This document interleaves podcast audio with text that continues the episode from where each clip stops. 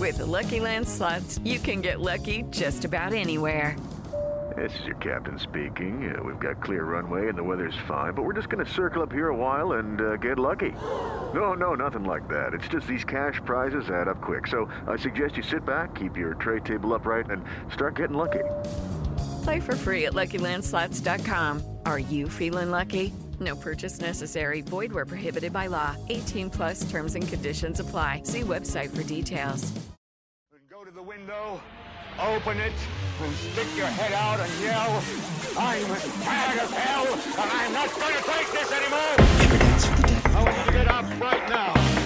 Get up, go to your windows, open them, and stick your head out Gentlemen, and we yell, can't fight in here. This is the war room. I'm not going to take this anymore!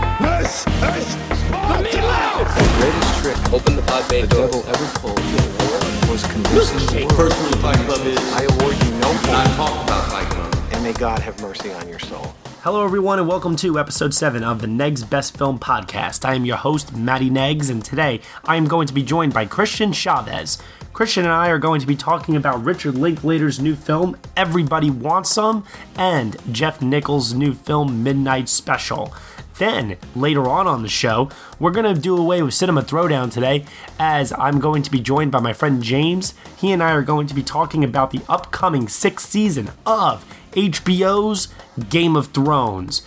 This is quite a big deal, actually, as this is obviously a television show, not a film, but we do think it is something that is cinematic and worth discussing here on the podcast, and that is why we are going to be previewing season six as well as recapping season five for you. Now, without any further ado, let's get to it, shall we?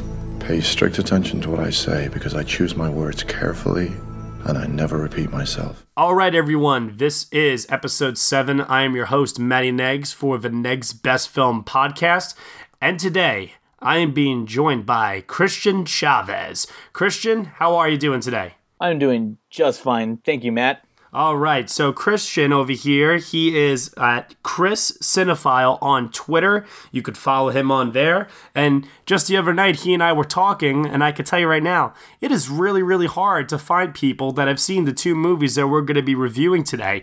Those two movies are Everybody Wants Some and Midnight Special.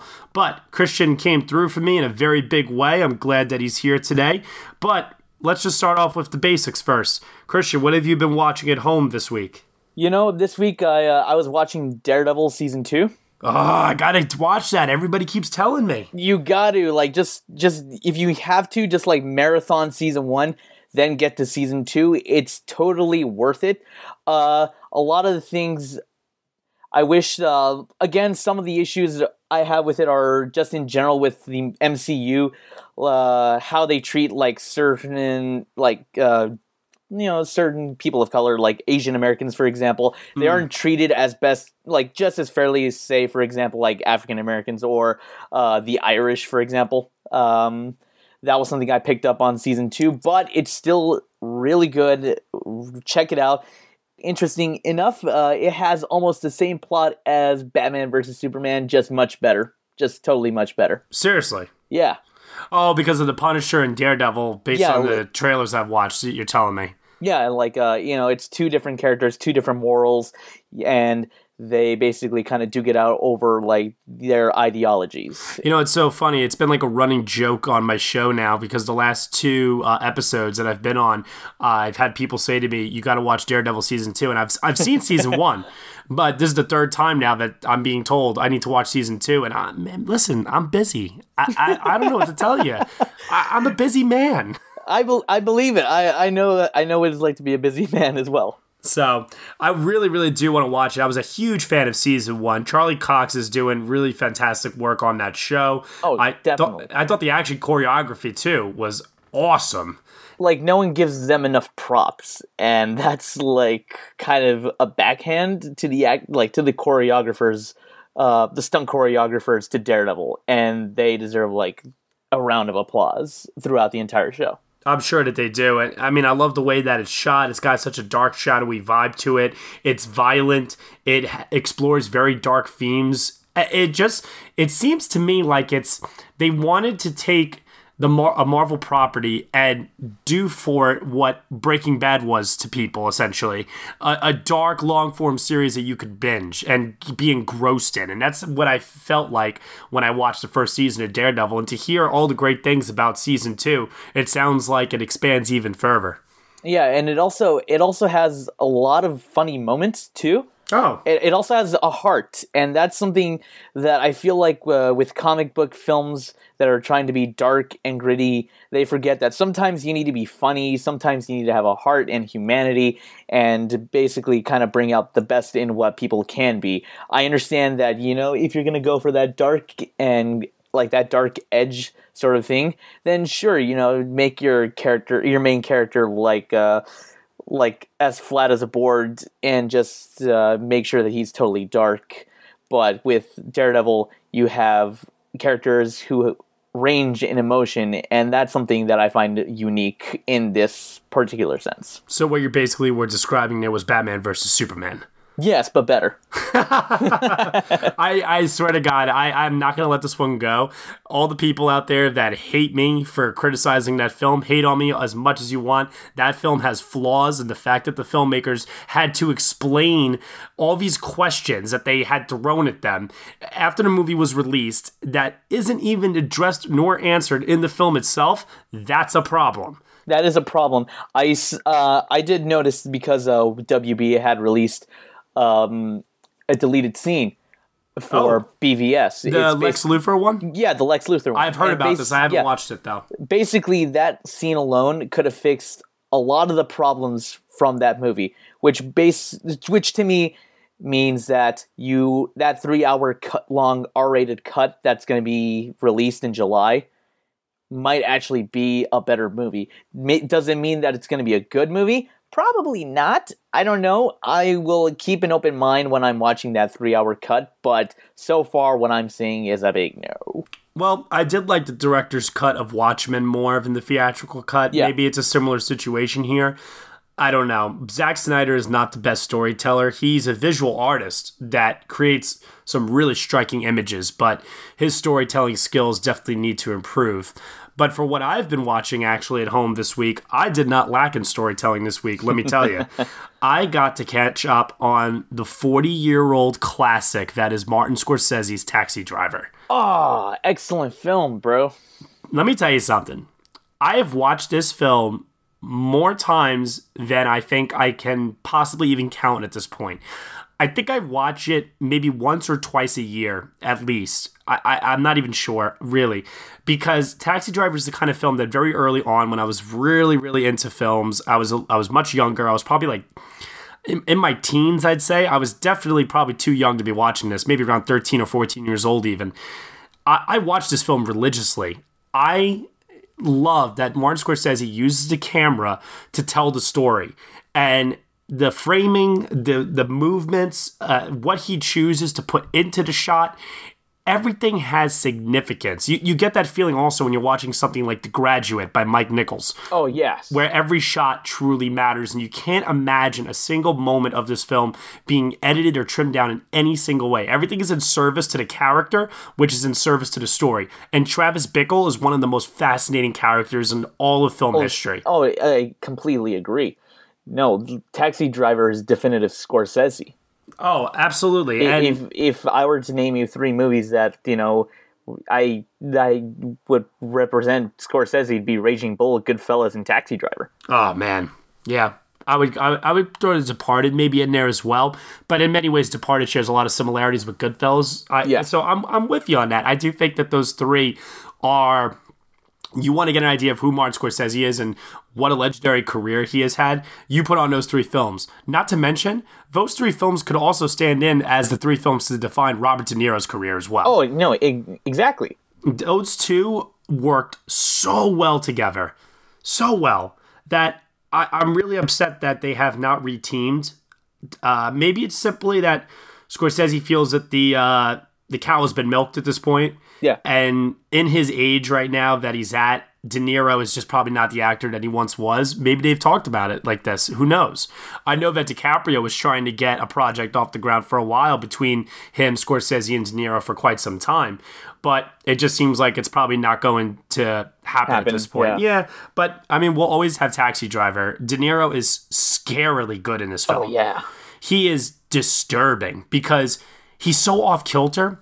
His mannerisms, his ticks, his little pauses that he takes between sentences, words, the glances he throws, everything is just so unusual.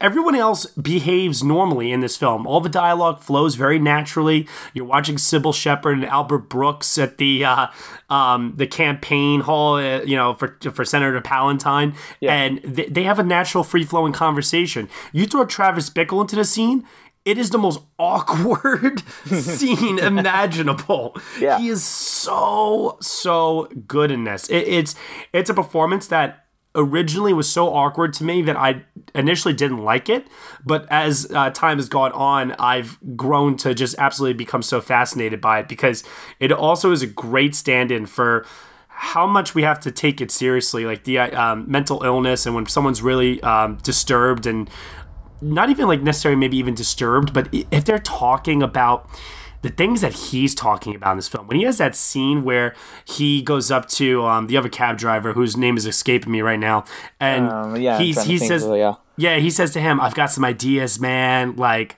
some pretty bad ideas." It's like we're we're now living in a society where if someone like talked to you like that today, uh, you would seek that person some help. Yeah. Because we see the consequences in the aftermath of what that ticking time bomb ultimately represents. When somebody feels trapped in their own existence and they feel like they're meant for something bigger than what it is that they're doing. And that's how Travis Bickle feels. He feels like his life has a greater purpose, good or bad. It doesn't matter. He just feels like he's meant for something more and he's struggling to find what that is because he just doesn't fit into the norms of society coming off of the heels of the Vietnam War and suffering from what is clearly PTSD. Your You just hit the whole. You just hit the whole thing on the mark. Well, I'm glad. I'm glad that you feel that way. I, I, I definitely had a lot to say on this film because it, it just is so dense. Oh no, it's dense. It's honestly again one of the hundred best films of all time. Easily. it it possibly has De Niro's like best moment in his entire career, which is when he's looking at the mirror and he's like, "You talking to me?" Oh yeah, and it's all improvised too, which is great. And and then you got like a, a like a smaller role for Keitel, and you know what? It's kind of great. Like Keitel is actually fantastic in the whole movie. And you don't and like for a moment there, I thought, "Is that Keitel?" Yeah. He's he's he's great in that scene where he's with Jodie Foster and he's like he's like you're my baby and he's like slow dancing with her. Oh my gosh, it's so it's, It's actually kind awkward. of funny. yeah, it's awkward, but it's really, really genuinely funny. Exactly. I find it. I, I do to this day kind of find it a little hysterical having Harvey Keitel whisper in my ear, "You know you're my baby. You know how much I love you." It, it's just it's it's great. It, the whole film is amazing. If you guys are listening to this and you have not seen Taxi Driver, you owe yourself a cinematic present. Go out, get the film, rent it, do whatever you can, find if it's it in somehow. a theater near you, go see it. It's worth the money. I've seen it on uh, the big screen. It has played here in New York actually a couple of different times, and it, it's definitely worth seeing for sure. I think the remastered uh, 4K version, which they have on Blu-ray now, is probably the best way to see it, Yeah. uh, so that you could see it uh, in its you know full glorious quality. It's it's an unequivocal masterpiece. And so the other film I, I watched two uh, this week was I actually went back and rewatched Revolutionary Road with Kate Winslet and Leonardo DiCaprio. Oh, that's right. Um, that was a Winslet. No, that wasn't Winslet's win, but she was she nominated for that during um, during the Oscars. So interestingly enough, she was nominated at the Golden Globes Okay. for Best Actress for Revolutionary Road and Best Supporting Actress for The Reader. Early on in the night, she wins the Golden Globe for The Reader, and then shockingly, she wins two awards in two different categories in the same night, winning Best Actress for Revolutionary Road. That's right. Now it's all coming back to me. Fast forward to the Oscars, she's nominated not in Best Supporting Actress for The Reader, but in Best Actress for The Reader, and her performance in Revolutionary Road does Turn not. into it wait, doesn't was- get nominated. Oh yeah, that's right. Right. So, so the actor who actually got nominated from that was Michael Shannon. And at the time, Michael Shannon was really, really indie. I think only uh, Shotgun Stories was like the only film that I think had like come out at the time that people kind of knew him from. Um, but nobody really he he was not the star that he is now. And we're going to get to that later on. We're definitely going to talk about michael shannon uh, today. I, I got to say about Revolution, revolutionary road is that it's a lot better than when i first saw it. I liked it a lot more. And i don't know if a lot of that had to do with kate and leo's chemistry their growth as an actor and as an actress Sam Mendes' direction in this harkens back to his work on something like American Beauty. It's nothing like uh, his more flashier work that he shows in the James Bond films or in Road to Perdition or Jarhead for that matter. And I really like this version of Sam Mendes because he lets the actors play it out like it's a stage play. And you could tell by the way that the shots, uh, uh I'm sorry, not the shots, the, you could tell by the way the scenes are blocked that those theater sensibilities are really coming through for him. And I, I just think he does an absolutely fantastic job of it, knocks it out of the park. There's a lot of resonant themes in the film that talk about social conformity and basically that idea of buying into the American dream, but then becoming trapped by that dream. Ultimately, at the end of the day, you got to just learn to be yourself and follow your own dreams and not, I guess, what's the word I'm looking for here? Uh, conform to society's expectations of what they of what you think you should be. Does that make sense? Yeah, I, I can I can understand it. I I remember watching that in theaters when it came out, but I didn't remember liking it as much. Mm. Maybe uh, maybe I'll check it out again, like uh, maybe if it's on Blu-ray. But uh, I what I did remember liking it, it. You are like correct on the whole chemistry between Leo and Winslet. Yeah, after a certain point, it does feel like anti Titanic. Mm-hmm. Because, you know, that was how they were like brought up together. Like when you think of like romance, a lot of people would think like, oh, Jack, you know, you know, Jack and Rose. For some odd reason, I don't know. I playing, they're, they're, playing house together, basically. At, yeah, if they survived the Titanic, if, if they had survived the Titanic, you know, would their love have survived? this film says no. yeah, exactly. More than likely, the answer is going to be no and that's kind of what I like. What I took out of it, it was anti-Titanic for like the decade. Yeah, pretty much. Because, because it was what about a decade after Titanic had actually been released. Yeah, about eleven years or so. Yeah, so to me, it was like good timing. Yeah, but maybe I'll check it out again. It's been a while. Yeah, no, and it, and it had been a while for me as well. I definitely liked it more. I I recommend you do the same. Yeah. Well, if that wraps it up then for everything that we've been watching pretty much at home, we're going to go right into it here. The first film on our list actually is Everybody Wants Some. It is the follow up from Richard Linklater, who recently gave us a, a, masterpiece of filmmaking, in my opinion, in Boyhood, which, in my opinion, deserved to win him Best Director and Best Picture at the Oscars. But hey, you know what? What what's set in stone is set in stone. Birdman was a good winner. I'm not, you know, denying it, but I think Boyhood is a masterpiece. He follows that up now with what is, I guess you could say, a sequel slash non sequel to Boyhood, seeing as how Boyhood was 12 years of the life of a six year old, leading up to when he's 18 and he's heading off to college. This film takes place in the 1980s and talks about a young freshman named Jake who enters college and uh, joins the baseball team as their new pitcher. It also acts as a companion piece to his film Dazed and Confused, which also highlighted not the 80s, but the 70s. So now I'm kind of waiting for a trilogy of sorts here. I'm waiting for like the 90s and like a yeah. decade. That would be um, awesome. That would be great. Like having a 90s version of Dazed and Confused. Oh man, we'll be like what 20, 30 years removed from the 90s, so to go back and watch something like that will be fantastic. But whatever the case may be here, uh, right now we've got Everybody Wants Some. This right here is that film. This ain't high school, man. You're at a new level here. You have not earned teammate status yet. Who the hell are you? Oh, uh, Jake Bradford. And until you do, you're nobody. Excuse me. Yeah? Yeah. Mm, bye. I'd like to introduce you to the new guys. Two rules. No booze in this house. Number two, no girls upstairs in those bedrooms. I'm seriously worried about these new guys. Oh! Play a good game, man. Jake, Jake, Jake. We have a little tradition welcoming the new guys. Freshman batting practice! Welcome to the big time, boys. Oh, my nuts! look at what we have here. Hey, ladies. Party later tonight at the baseball houses. You should be investing this energy elsewhere. Lesbians. I like the quiet guy in the backseat. Oh, there's nothing here. Yeah, I can see how that could get threatening. New guy coming in, getting all the ladies. That was a joke. I got your joke right here. Did he just call it a joke? That's what he implied. All right, so Everybody Wants Some is starring. I hope I'm getting this right. Will Brittain, Zoey Deutch, Ryan Guzman, Tyler Hoechlin, Blake Jenner, Glen Powell, Wyatt Russell, and a slew of others. But in case if I am forgetting a few more, there's also Forrest Vickery, Temple Baker, Tanner Kalina, Austin Amelio, Juston Street, Quinton Johnson, and Dora Madison Burge as Val.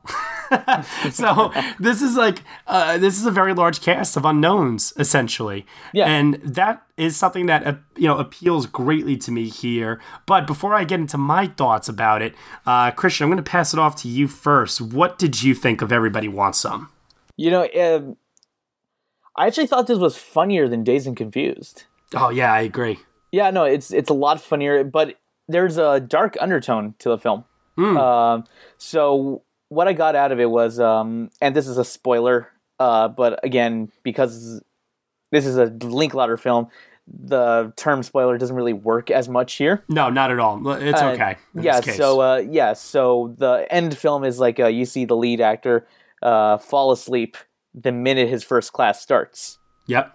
So to me, that was like imagine the next four years for this kid who like started off like um who started off as this kid with potential and then immediately three days of partying equates to the first day of class the the most important part of college and he's probably already screwing it up Hmm. But what? So let me ask you this question. I, I'm really curious, actually, because I didn't get that aspect at all.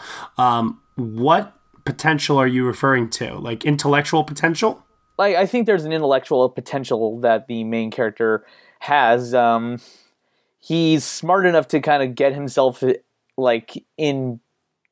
He was smart enough to get himself into like uh, the right sort of situations when it came to like uh, like the first party Mhm. when uh, he went to the sound the sound I forgot what like the the DJ the, like the DJ name was but Yeah. uh, and then they went back to the house and they were sleeping with the girls but he was smart enough like he was smart enough to ask his roommate first and even though he turned him down he thought oh wait the car we can just go to the car and like that'll solve all my problems Mm. I know that's like a weird sort of um I know that's a weird interpretation of his potential but he's smart enough to get out of like bad situations or situations that can get him into an even worse um like state See, I, I had a totally different reaction to this film, um, and I, I don't mean to cut you off with your thoughts. I want to No, hear a little bit more, but I just want to touch upon this because I think this is very interesting. Um, I didn't look at it as he was embarking now on the part of his college career where it was going to be all messed up.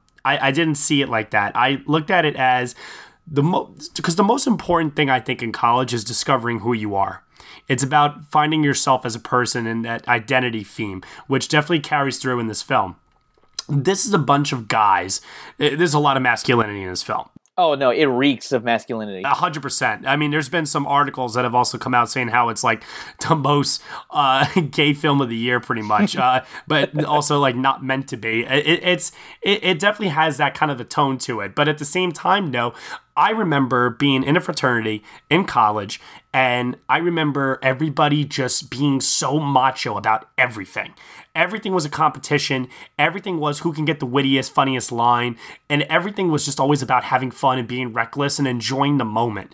And that's what this film is. It's about a bunch of friends who enjoy each other's company and are living in the moment and trying different things because ultimately they don't know who they are yet.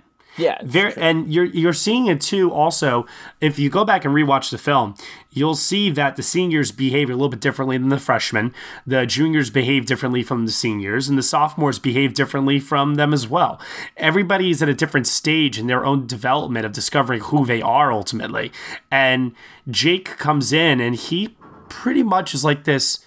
I guess you could say wooden, um, almost like a how do I say like blank slate pretty much. He was a white canvas. Exactly. And so he is basically influenced by all these people around him, as we are, uh, because they pretty much shape the entire film here for us. And all these different guys in the film, even though I had a hard time remembering their individual names when all was said and done, yeah, I remembered who they all were. They all have very, very distinct personalities and Linklater lets it totally shine through. Now, no matter how much of the script is improvised or how much of it is written, um, th- these these actors, in my opinion, all knock it out of the park. I think they're all phenomenal here.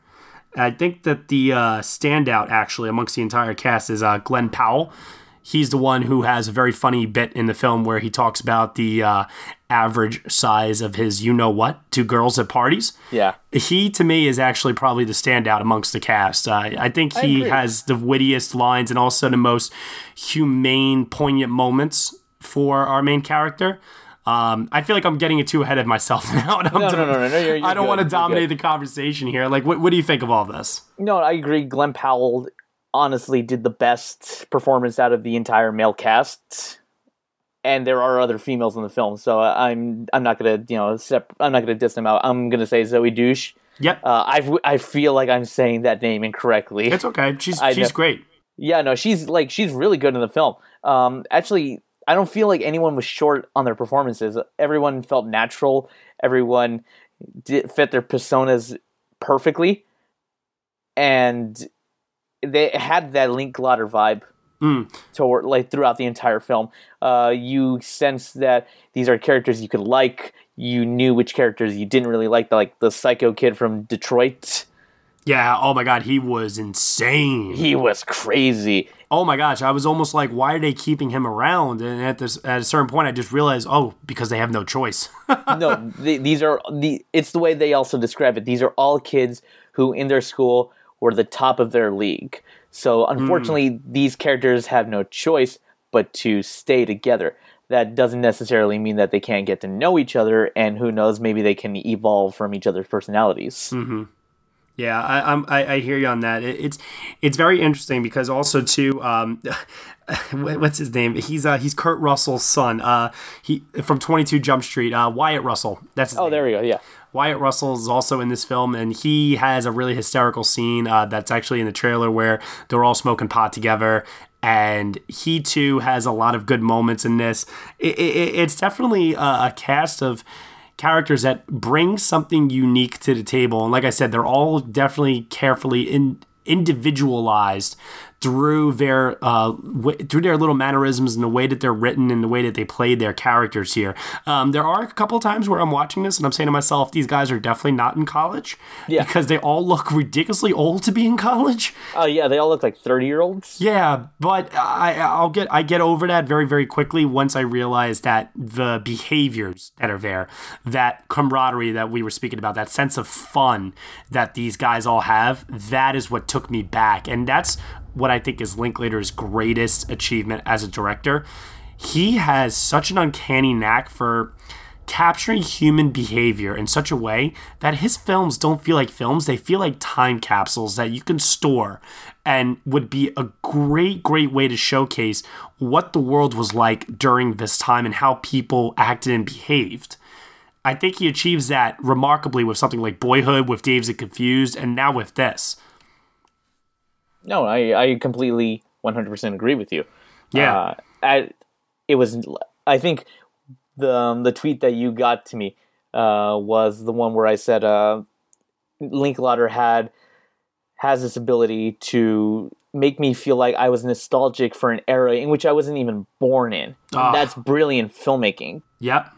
And he is capable of doing that even with Dazed and Confused. Like I thought to myself, wow, the 70s were great. Wait a minute, I was not even born in the 70s, and yet still to that point, it felt like I had been, I had lived in that moment. Yep, and that that's that's that's the whole part about why this is such an enjoyable experience is that I wasn't born in the 80s. I didn't grow up in the 80s. I have not even nothing, literally nothing to do with the 80s. I'm a 90s child. That's why I can't wait for Linklater to do a film on the 90s. But what I did go through is I did go through college. I did go through uh, that period of constant partying, constant uh, sex obsessed with uh, you know picking up girls and constant uh, acting weird and just trying literally anything because you were just trying to one have fun because you kind of knew that deep down this was like the last time you were ever going to have fun and two you were also just trying to find yourself and it was all about trial and tribulation. And i think that this film touches upon that in a very um, human and very believable and very entertaining way. I i absolutely love this film. Um, let's pass it off here to uh, final final thoughts and what grade would you give everybody wants some? All right. Uh, final thoughts for me. It's a very enjoyable film. It sure does reek of masculinity but it overpowers it with really well written characters a sense of nostalgia for an era in which i was not born in and brilliant filmmaking. Uh, as a grade i would give it a b plus. B plus. Okay good. So I think I've talked about this film actually to death at this point. Um, I I can't think of much more to really add to what I've said. It's it's it's like a fly on the wall where you feel like you have been transported back to that time. It feels like it's fully realized. Um, it's charming. It's it's just very laid back in how assured it is. Um, it's addicting. It's lighthearted, it's lovable, it's the party that never stops. And it takes place over a three day weekend, which is the most amazing thing about it. You may say to yourself, how is it possible that all of this could happen over three days? Well, I can tell you, as someone that went through college, it's possible. And Linklater's film here touches upon the highs and the lows of what it means to ultimately live in the moment and that who your friends are uh, you know, and how you are with your friends, they, they may not be there forever. And, you know, who you are in front of them may not be who you ultimately end up becoming. But it certainly helps you in getting there. And it's all about that journey along the way. I gave Everybody Wants Some on negsbesting.com. Four out of five stars. It is a really, really, really terrific film. I'm not to put it beyond four stars because, you know, hey, listen, anything that gets a four, a 4.5, or a five from me, that's like really, really good. It's a contender for uh, top of the year for me at this point. So I think that's high praise enough if anybody's expecting me to give it a little bit higher than that. Four out of five for me on Everybody Wants Some.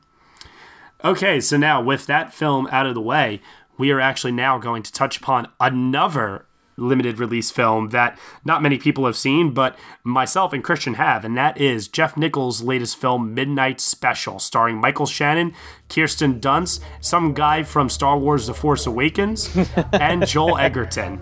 It's time. You ready? Yeah.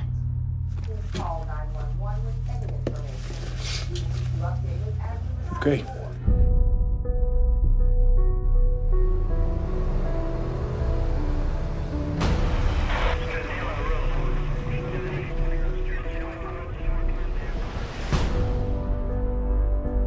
What do you know about Alton Meyer? I wouldn't know where to start. He would have fits. Things would break. It was like a feeling. Kind of feeling. We need to know where he is. You'll have no clue what you're dealing with, do you?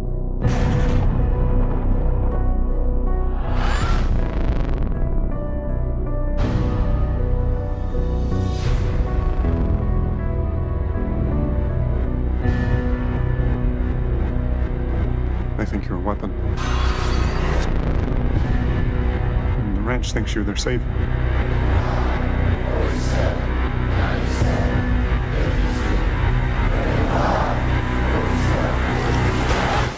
All right, so Midnight Special, the latest film from writer director Jeff Nichols.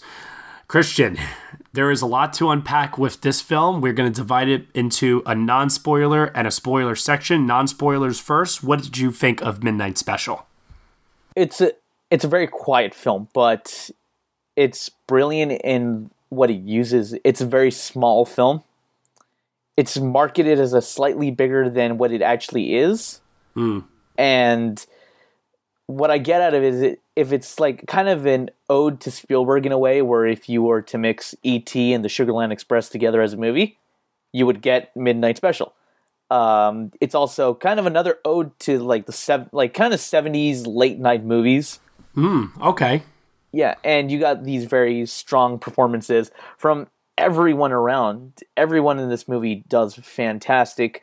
Uh, actually, doing better than what they're at, what they're given. I think uh, Michael Shannon is just fantastic in the whole role, and Joel Edgerton as well. Everyone, even including Kirsten Dunst, who is, has very quiet and tender moments. It's in those that actually give her character the ability to to kind of grow, and in the quiet moments, you have everybody doing their A game in this film. Sam Shepard as well. He's given the like the brunt of the CGI, but he's able to he's able to give it the performance where it's CGI being used very well, and it does it it doesn't block me from thinking, oh, that's just CGI. No, it's Sam Shepard reacting to whatever it is that that's happening to him. Okay, so definitely a quiet film, not a bombastic action film by any stretch of imagination. No, no, no, definitely akin to something like Close Encounters of the Third Kind for sure. This film, from the very get go, when it first starts, there's a sense of danger and mystery about it. You definitely feel that Michael Shannon and Joel Edgerton are doing something. They're you don't know what they're doing, but they're they're getting this kid, this boy who's played by um, Jaeden Lieberher.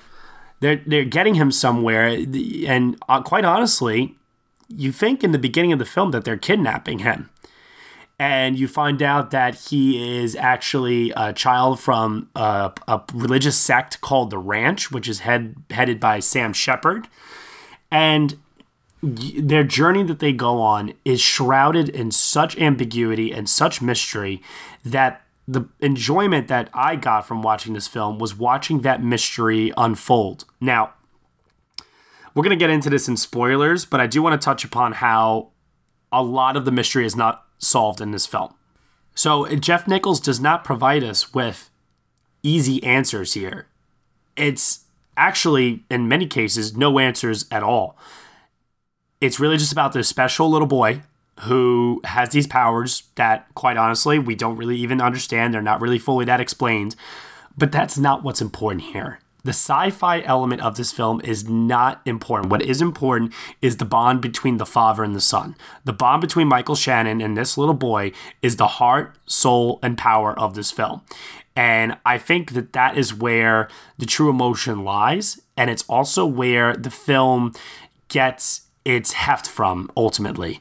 So, this is not your typical sci fi film. And anybody going into this expecting something like that uh, with this really deep realized world and also with all these complex questions that are all answered and also not to mention sci-fi action they're going to be left very disappointed this is a human drama at the very core of it and jeff nichols if you've seen his other films before that's nothing uh, surprising to you, ultimately. All of his films have had a human component to them. Take Shelter, Mud, Shotgun Stories, this. He's four for four, in my opinion, here. I, I, I think that human element that he uh, puts through all the characters here is very well earned, it's very well established, and it's ultimately what makes everybody in this film very easy to root for. Even um, Adam Driver's character in this film, as he plays the uh, government official that's tasked with chasing them down in this movie, he, he too even gets his moments to shine. And I think he's great in this as well. So, I mean, what's your take on the, the mysteries not being answered? Do you think that Jeff Nichols, you know, was able to sidestep that and still capture you as an audience member? No, I was completely compelled by the ambiguity of the film. Throughout it, the secrecy behind it, maybe I would have liked some clarity. Mm-hmm. But in the end, giving me the option to say, like, oh, this is what I actually think is what he is. This is how I feel like um, the film has brought me the um, its version of its conclusion. I think that um, I think it's a lot more powerful for the film to be like, we're not going to give you the answer. We're Yeah. going to let you decide, and we want you to continue talking about it until you've talked about it to death. Mm. But you still can talk about it. Yeah. Yeah, I, I'm with you on that. You know, one other thing that I, you know, just really, really enjoy about this film, and I know we've touched upon it a couple times here, but I just got to keep hammering it home. Michael Shannon is so good. Oh, he's re- he's incredible in this film. He has a way of playing uh, this character Roy in such a passionate yet reserved performance that accomplishes so much without resorting to over dramatics. He, he does not do anything in this film that is something that's loud and draws attention to itself. It's a very honest performance here, and I I I loved it. I was so so won over by that, and that danger that we spoke about that that atmosphere that Nichols creates around the entire film and that mystery, element to it. I think that that helps me stay engaged as a viewer. I don't know how this film will be on a second viewing now. I really don't know. I was thinking about that the other day. Uh, would this film have worked if I had seen it twice? Mm. Um, and I'm thinking it's still going to work. Obviously, I have like the knowledge that the movie has given me now that I've watched it. Mm-hmm. But will I be as compelled? And that's the harder question to ask. Yeah. Um, the film did give me like a great sense of sensory overload, especially when it's geared toward its ending, and you, the emotional impact that it brought to me, just knocked everything out of the park. It's better than whatever conclusion I prefer. I might have preferred at the time would have wanted. And you know what the most amazing thing about this is? No, I'm not a dad. I imagine you're not a dad. I know. So, it, it- like that, that's amazing to me because I can only imagine fathers watching this film and what kind of an impact it'll have on them. Like you thinking to yourself, what my what would have my dad would have done? Yes. Would, would my dad have kept me in the ranch? Would he have gone through all the hell in the world in order to bring me to whatever destination I needed to go? It's a very interesting question that you actually brought up. Not to mention, it's also um, a destination that Roy himself doesn't even fully understand. No, he's he's completely unbeknownst to the situation.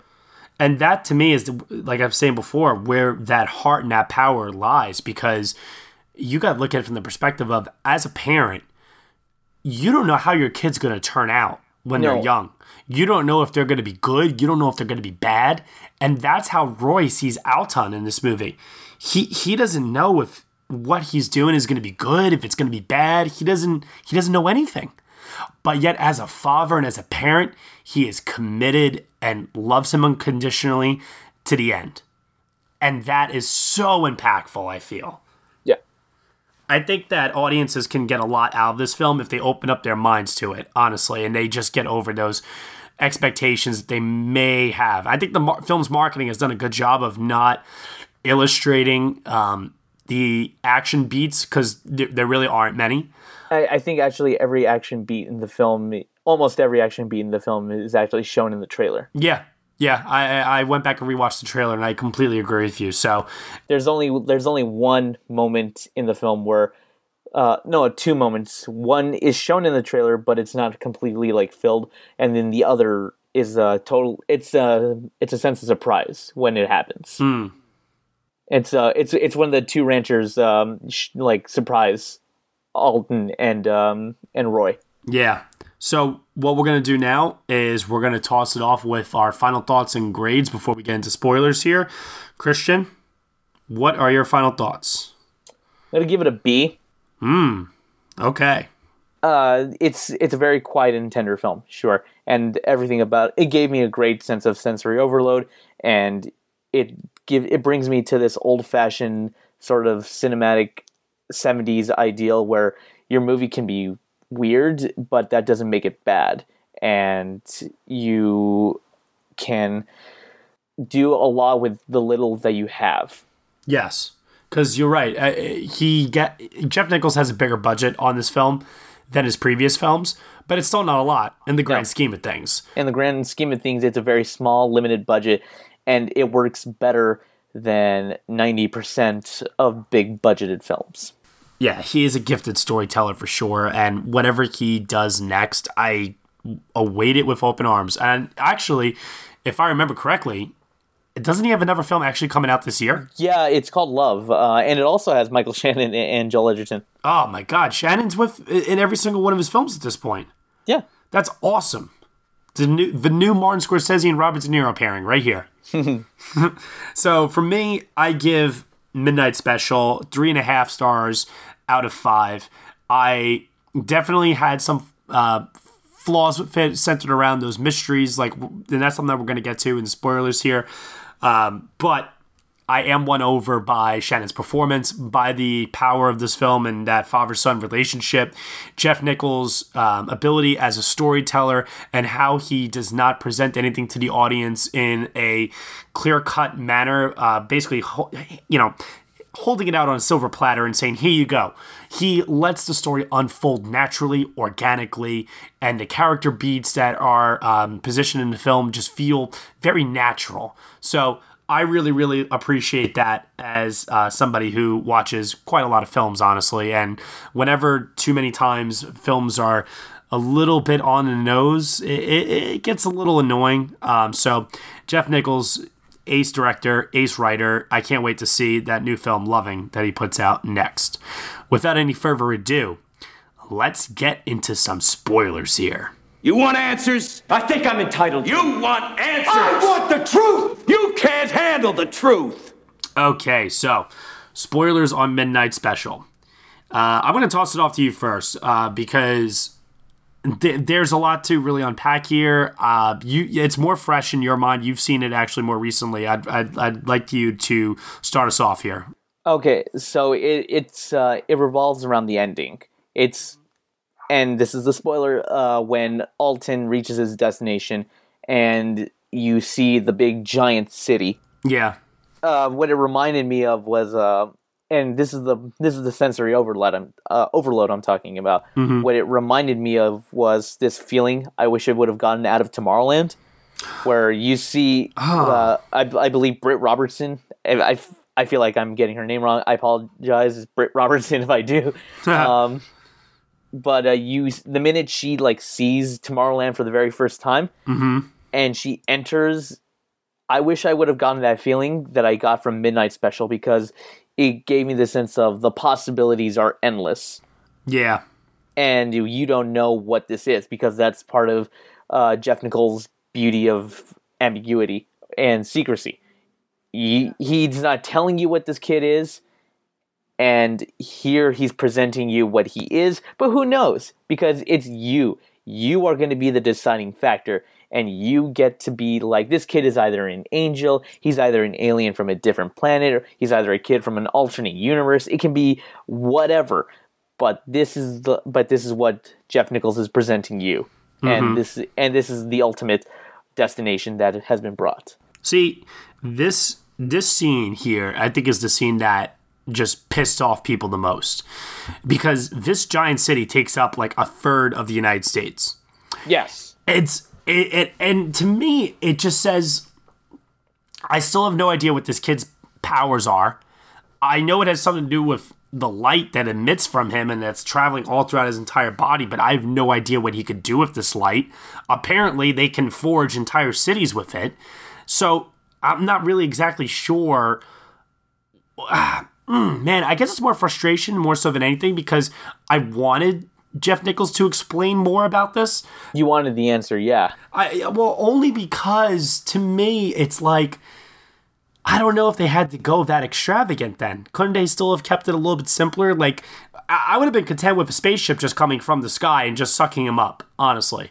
You didn't have to do like a whole expansive thing that later on when I catch the film on Blu-ray, I'm gonna pause and I'm gonna say, What the hell is that? That in the corner right there. How is that possible? How is that even working right now? Oh, I don't know. Jeff Nichols never bothered to answer. Well, he we all will always have the special commentary on the Blu-ray. That's true. That's true. He he normally does do those, I believe. So th- that to me is the most frustrating aspect of this film is that we never really understand Alton's uh, powers. at least I didn't quite understand them. I mean, there's scenes where he looks into people's eyes and they seem like they're forever changed by what they have seen, but we don't know what they have seen. Um, I don't even know if the film is really like really gets at the core of touching upon that aspect of it. I think a lot of it has to do though with the other theme of this film, and that is faith, and how Alton is seen as like a um, as either a threat and a danger to society, or he's seen as like a savior or a god, yeah, like a god figure. Exactly. And that's why the religious sect, the, the ranch, um, treats him as such ultimately. And so it's a very, very interesting uh, parallel here between light versus dark. And, you know, uh, Jeff Nichols, cinematographer on this film, um, also shoots the film with a very polished look that is never too bright. and is also never too dark. And it perfectly uh, illustrates that battle that is going on here. And it's also a battle that's happening between us not fully understanding. I think us not understanding is something that plays into this film because the government officials in this film, uh, led by Adam Driver, they don't understand what's going on here. They don't understand this kid. And because they don't understand him and they don't understand his powers, they fear him. They fear him and they have to keep him under control there's a scene where he's being interrogated, and clearly he's the one that's in control, and he's proving to them that they have no control over him whatsoever. Essentially, I, um, I just want to say uh, there's a very interesting sort of like mirror mm-hmm. when to Alton and Superman actually. Oh, and, and and I'll bring up Man of Steel. So in Man of Steel, when he just kind of brings himself into the U.S. government, he's Superman is actually in control of that conversation. He's actually he's actually like the one who sees everything. He's capable of understanding who he, each person is because you know because of his superpowers. In a weird way, you can say that Alton may not be Superman or may not be Kryptonian exactly, but this would definitely kind of give you a guiding force of a he is an alien from a different planet and that's something I picked up from this film is that and it's also very strange because it comes out it came out in limited a week before BVS and there's a comic of Bat, like the first Superman comic in that Alton is holding. Mm. So there's a very interesting parallel here. And wow. I think that's something that Jeff Nichols is kind of not showing not like not deliberately showing you guys but it's like a possibility here yeah it's alluding to it man what a good catch there i totally forgot about the comic that's 100% correct and you're right in the sense that it's funny as i was describing it that idea of um, fearing that w- which we can't control that totally does play into the superman uh, storyline in man of steel that also continues in batman versus superman yeah they do it. They do it a lot better here. well, no, no, oh no. Actually, I I prefer this. I prefer Midnight Special to be the one, the the better origin story of Batman. No, of, of Superman. Of, yeah, well, in a weird way, you have Zod in this movie, so yeah, it's very it's the better origin story of Man of Steel. Could you imagine if the little kid, if this was like seen as like a prequel to like Superman in sort of way? I can see that. That's actually really, really funny. Uh, Michael Shannon is uh, Jor-El. That's another thing I want to touch upon in this. Actually, that's uh, that. Oh my god, it's amazing. The parallels are are totally there. Letting your child go. Because there is a scene where Kirsten Dunst goes up to Michael Shannon and pretty much says to him, you know, we have to be prepared. Uh, and you don't really know what she means. And she basically says, we have to be prepared to let him go if that's what it comes down to. Yeah. And it ties back into what we were talking about before about how when your child is young, you don't necessarily know if, you know, they're going to be a good reflection upon society and if that's, uh, you know, going to be a signal that you've done your job as a parent. But your your job as a parent is to ultimately raise your kid to let them go off and be on their own. Yeah. And to just continue the cycle of mankind essentially that is your job as a parent. Your job is to get them from a point where they are weak, they are incapable, to get them where they are able, and then essentially let them go. And this film acts as a terrific metaphor for that. Because while Alton is only eight years old in this film, he is clearly capable because he's he's not from this world. He's beyond this world. So while I mean that's everything too. I mean like is Alton really eight years old? Oh, you bring up a good point. Maybe he's like 102 or something. Right? But I mean, you gotta say yourself then, how could that really be? Because he's clearly born from Kirsten Dunst, to the original parents. Um, so maybe that's a silly question, but maybe maybe like on his planet, he's got like an advanced. Maybe he's just got an advanced mindset. Like he doesn't have the mind of an eight year old so much, you know? No, no. Maybe like their minds progress much, like much quicker than normal human minds. Bottom line is that this is open to so much interpretation here that it's it's really uh and I man, I don't know if like Nichols wants us to interpret this much. I think what he ultimately wants us to do is he wants us to focus on the human element of the story. That he diverts us kind of figuring out this the little the, the little quieter moments for Alton. Yes, exactly. I, I yeah, I'm with you on that. Joel Edgerton's character, you know, being the um, the cop that helps out Michael Shannon here. Did you think of it as um, a, a convenient plot device that he was a cop that this enabled them to be able to avoid the uh, authorities essentially yeah it, it felt too convenient like um, like how would roy have known a cop if he was this person like stationed on the ranch well, actually, it wasn't because of that. They were they were college buddies or something, or childhood friends or something like that. Yeah, they were like childhood or high school friends, and then his parents, like Roy's parents, took him away from him and brought him into the church. Mm-hmm. That was that was the storyline, but it did feel a little too convenient.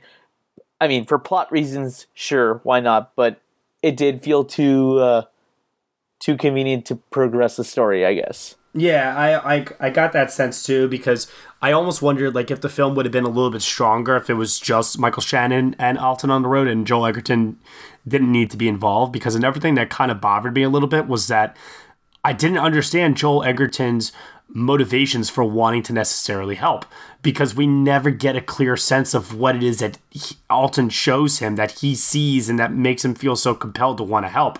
But I guess that's where that blind faith comes in that religious theme of you can't see it, you can't feel it, you can't hear it, but you believe anyway. Yeah, and and the moment like um, the moment Joel Edgerton kind of just finally 100% accepts Alton's ability is uh, a, and this is another Superman thing uh, when Alton and Roy are in the field for the very first time, uh, hiding from the U.S. government, and the sun is what brings the sun is what brings Alton like more energy or like a much healthier skin tone, skin color. Because mm. as you noticed uh, earlier, he was mostly brought out at night, so he yes. looked like he was just in miserable hell. Well, because they're trying to conceal his powers, because ultimately the sun is what gives him his energy. So, uh, you know, obviously you would want this kid in broad daylight where people could see him and he's displaying this awesome power, unless if they were in a very isolated area, such as the, this the field. forest. Yeah. Mm-hmm. So uh, there was it was another like kind of Superman thought I had to my head because that's something that heals Superman or what gives him his power is the sun. Ah. Yeah. So yes. so it was very interesting seeing him being in the field and regaining his strength immediately when the sun like sets, and then you see that shot where like um where Joel Edgerton's character Lucas is looking at him and he's like he's in broad daylight it's 3 p.m. The sun is out. He's in broad daylight. Okay, this this kid is 100% for real. So to him, blind faith now is officially like out of the water as soon as that scene hits. You know what scene I really really liked in this film? Which one? Not a, I, I was just I was just trying to like go back and I was just trying to think of it in my mind actually like uh, other scenes that we could just talk about really quick as far as spoilers go. I love the ambush scene where uh, the two guys, the two oh, henchmen, the two, yeah um, and I know we talked about this a little bit before. When when they like raid the hotel room, that was great. Oh my gosh, totally took me by surprise. Actually, it was you bringing up your point on the whole parent perspective. Mm-hmm. Like if that were again me having a child, and I would actually react the way Michael Shannon would react, just yelling and going crazy and bonkers. Yeah, yeah, because you know they tie him to the post and as a parent, if your child was being taken away, uh, you know, adrenaline kicks in like to the highest you have ever possibly imagined. And you're not going to just sit there and just submit and just, you know, let it go. Y- You're going to freak out basically You're until somebody comes to help hell you. out, You yeah. can get free. Yeah. Essentially. I mean, that that was like the scene in the film where I was like, "Oh no, no, no." I thought like Joel Edgerton was going to get killed. I, oh, I thought Oh, I- it was weird because I was expecting him to get killed for some odd reason. same. Yeah, because And it didn't happen. Yeah, because it's that stock character that we that we received, but then in the end, you know, he lives. Well, that's the thing too. Is at the ending of this film where they both flip over in the car. Um, they both survive that first of all, and I actually thought to myself, okay, if the film is going to fail for me, this is where it's going to fail. It's going to fail in the ending because Alton's gone. The world just saw this freaking huge city just come out of nowhere. Now they have more questions than ever before about this whole situation and they've got these two guys who are fugitives of the law and they're clearly now caught how do we get a happy ending out of this what's what's the outcome in comes adam driver at the very end to be the one that i guess is going to be handling their case uh, i don't really know That was kind know? of convenient. yeah I'll grant you that. That was actually rather convenient. mm-hmm And I mean, it's a fu- it's a funny little moment when you see like Lucas be like, "Oh, this guy. This is the guy that wanted me to punch him in the face." There's a little gag where um where Adam Driver's character is taken by Alton and then he's Alton basically requests Adam, Adam Driver to deliver him to his parents. yep and you and then he, when he does that, Adam Driver goes up to Joel Edgerton and says, "Oh, handcuffs, and do you mind punching me just so that they know that you know this is 100 percent real?" I thought that was a very like cheeky, fun moment, but when you see that ending, it's like you think to yourself, "Wow, it's that guy that wanted me to punch him in the face." Yeah, I also love too that I love that he is so bought into Alton and like this whole mystery surrounding him that he goes up to the main characters and he says, "Can I come with you?" and they're like, "No." And then when he says to him, "Can you punch me in the face, make it look like I struggled?" No. and they just leave him there. So I did find it a little convenient that he shows up at the end, and I guess that implies that He's gonna be like working for or with them. yeah, to like help them out, maybe get them out early or, or something. I don't really know, you know, and that's that's where that little bit of the frustration lies because I knew that they kind of were written into a corner where these two characters, I wanted to see them get out okay because in, in the end, they did a really, really heroic thing to help this child, but at what cost? And the cost is, I guess, that they're all imprisoned. well, except except for Kirsten Dunst. Yeah, except for Kirsten Dunst. But then at the very, very end, the final shot of the film, Roy looks up at the sky and his eyes briefly glow just as Alton's did. Yeah. What the hell does that mean? Does that mean that Michael Shannon is one of them? Uh, uh, uh, I don't know because you gotta look at it this way: if he is the father and Kirsten Dunst is the mother, and they bore this child, and this child inexplicitly, without any backstory or any film canon knowledge whatsoever, has these powers. Where did those powers come from? Where did he come from? How did like how did this all? Maybe it, it maybe the power is in Shannon all along. But what is the power? Like, what is what is his uh, like light that's beaming out of like these characters? Right. Uh, We don't know. We know. We just don't know. And that's and the whole point of this film is that we're not supposed to know because just like how a parent does not know the certainty of how their child's going to turn out exactly. What matters is just getting them there. Yeah. Now, here's a really interesting thought I had. At, um, do you think that this movie was all in Michael Shannon's head? Because that's the end shot. Okay. Do you think that it actually never happened and this is all just Michael Shannon's imagination? I think that is a very, very good interpretation. Because he has the, the wires in his head, he has like all the brain scanners and all that stuff. Do you think that this is uh, a very Inception style ending?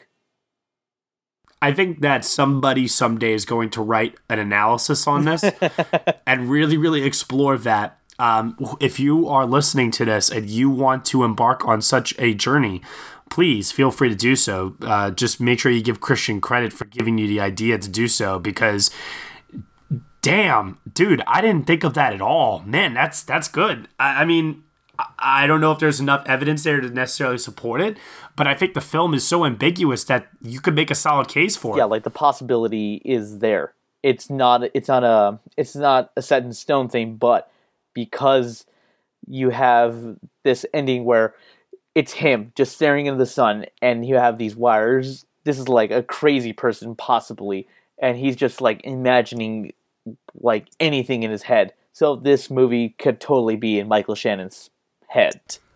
Jeez. And I just want to say if someone out there is writing a detailed analysis of this movie and thanks me, I would also like a plate of cookies. That's that's that's my final request. I have one last thing though I have to touch upon here. This is a very very quick thing. I I completely forgot to bring up the music by David Wingo. Oh yeah, dude, the music is great in this film. That soundtrack is one of my favorite of the year so far. The theme in this film is awesome. It plays in the trailer, and I, I absolutely am in love with it. I, it, it it has helped me actually when I'm writing at home. It's very just calm, atmospheric music that I don't know. It gives me uh, it gives me a sense of a little bit of adrenaline, but it, but in a sense like a soothing adrenaline, I guess you could say. Yeah. I love it. I, I think it's brooding, it's melodic, and it's really, really fascinating. Uh, It's probably actually, I would say, maybe my favorite aspect of the whole film. Yeah, the the score does give a great environment to the film, even more so than it already has. Mm-hmm. And actually, this is something I noticed. A lot of a lot of movie scores are now actually finally being put on trailers. I don't know if you've noticed this. Yes. And I'm glad that they're going in this route and not using like the same old tiring, like tiresome trailer scores that appear every once in a while. Like you know those Oscar bait trailer scores where it's like na na na na na, and now it's like we're getting the score of the movie, and they're setting us up for what the possibility of this movie is going to be, and that's to me ballsy because this is one of the, it. This is now something I'm noticing more and more often, and I'm very like happy to see happen. Yeah, I'm really happy about it as well, and also like the fact that it gives us a sneak preview of um, the artist's work. Ultimately, you know, if, if like James Newton Howard is doing the score to a film, and I get to hear a little snippet of that in the trailer, uh, that gets me excited because I, I do love a lot of soundtracks and a lot of uh, composers and their work that they do. Uh, it, it, it's another aspect of the filmmaking craft that just fascinates me so much. With that said, though, Christian, we have reached the end of our discussions on these two films here. Where can we find you on the internet moving forward, good sir? Well, I am on Twitter at, at Chris Cinephile. Um, I'm also going to be starting a podcast with uh, two very funny individuals, Tyler Harlow and Jordan Berry. They are my comrades in film, and I hope that you guys get to hear us talk. I actually hope that Matt, you would be a guest star in one of our podcasts, one of these like in one of these episodes. Awesome, And, awesome. Um, I would also like to um, thank you so much for your time and for this opportunity to be on this podcast. I had a fantastic time. Cool, man. Really, really glad to hear it. So that pretty much wraps up our conversation on Everybody Wants Some and Midnight Special. Stay tuned on the Next Best Film podcast as we are going to actually divert a little bit this week. We're not going to do a edition of Cinema Throwdown. We're actually going to do something radically different that has nothing to do with filmmaking whatsoever. My friend James and I are going to preview, get ready for it, get ready we are going to preview Game of Thrones Season 6 coming back to HBO on April 24th. God, I am so excited for that. And you may be wondering to yourself, but this is a film website, this is a film podcast. Why are you doing something television related? Because I love it and because it's the most cinematic thing on television today. It's my podcast. I do what I want. Thank you very much. And if you want to keep listening to that, skip right ahead, and that will be coming up next. Cannot give you back your homes or restore your dead to life, but perhaps I can give you justice in the name of our king.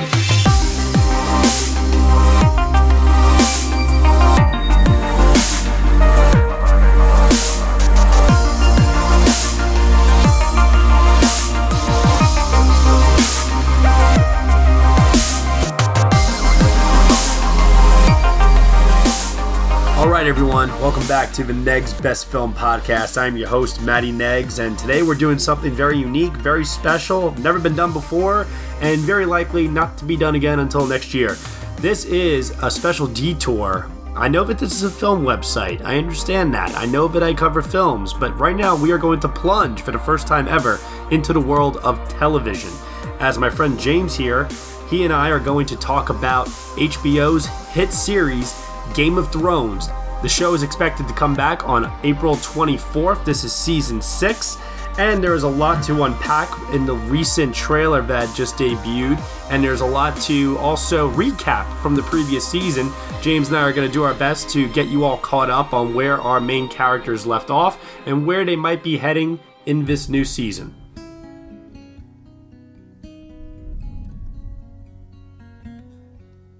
He's gone.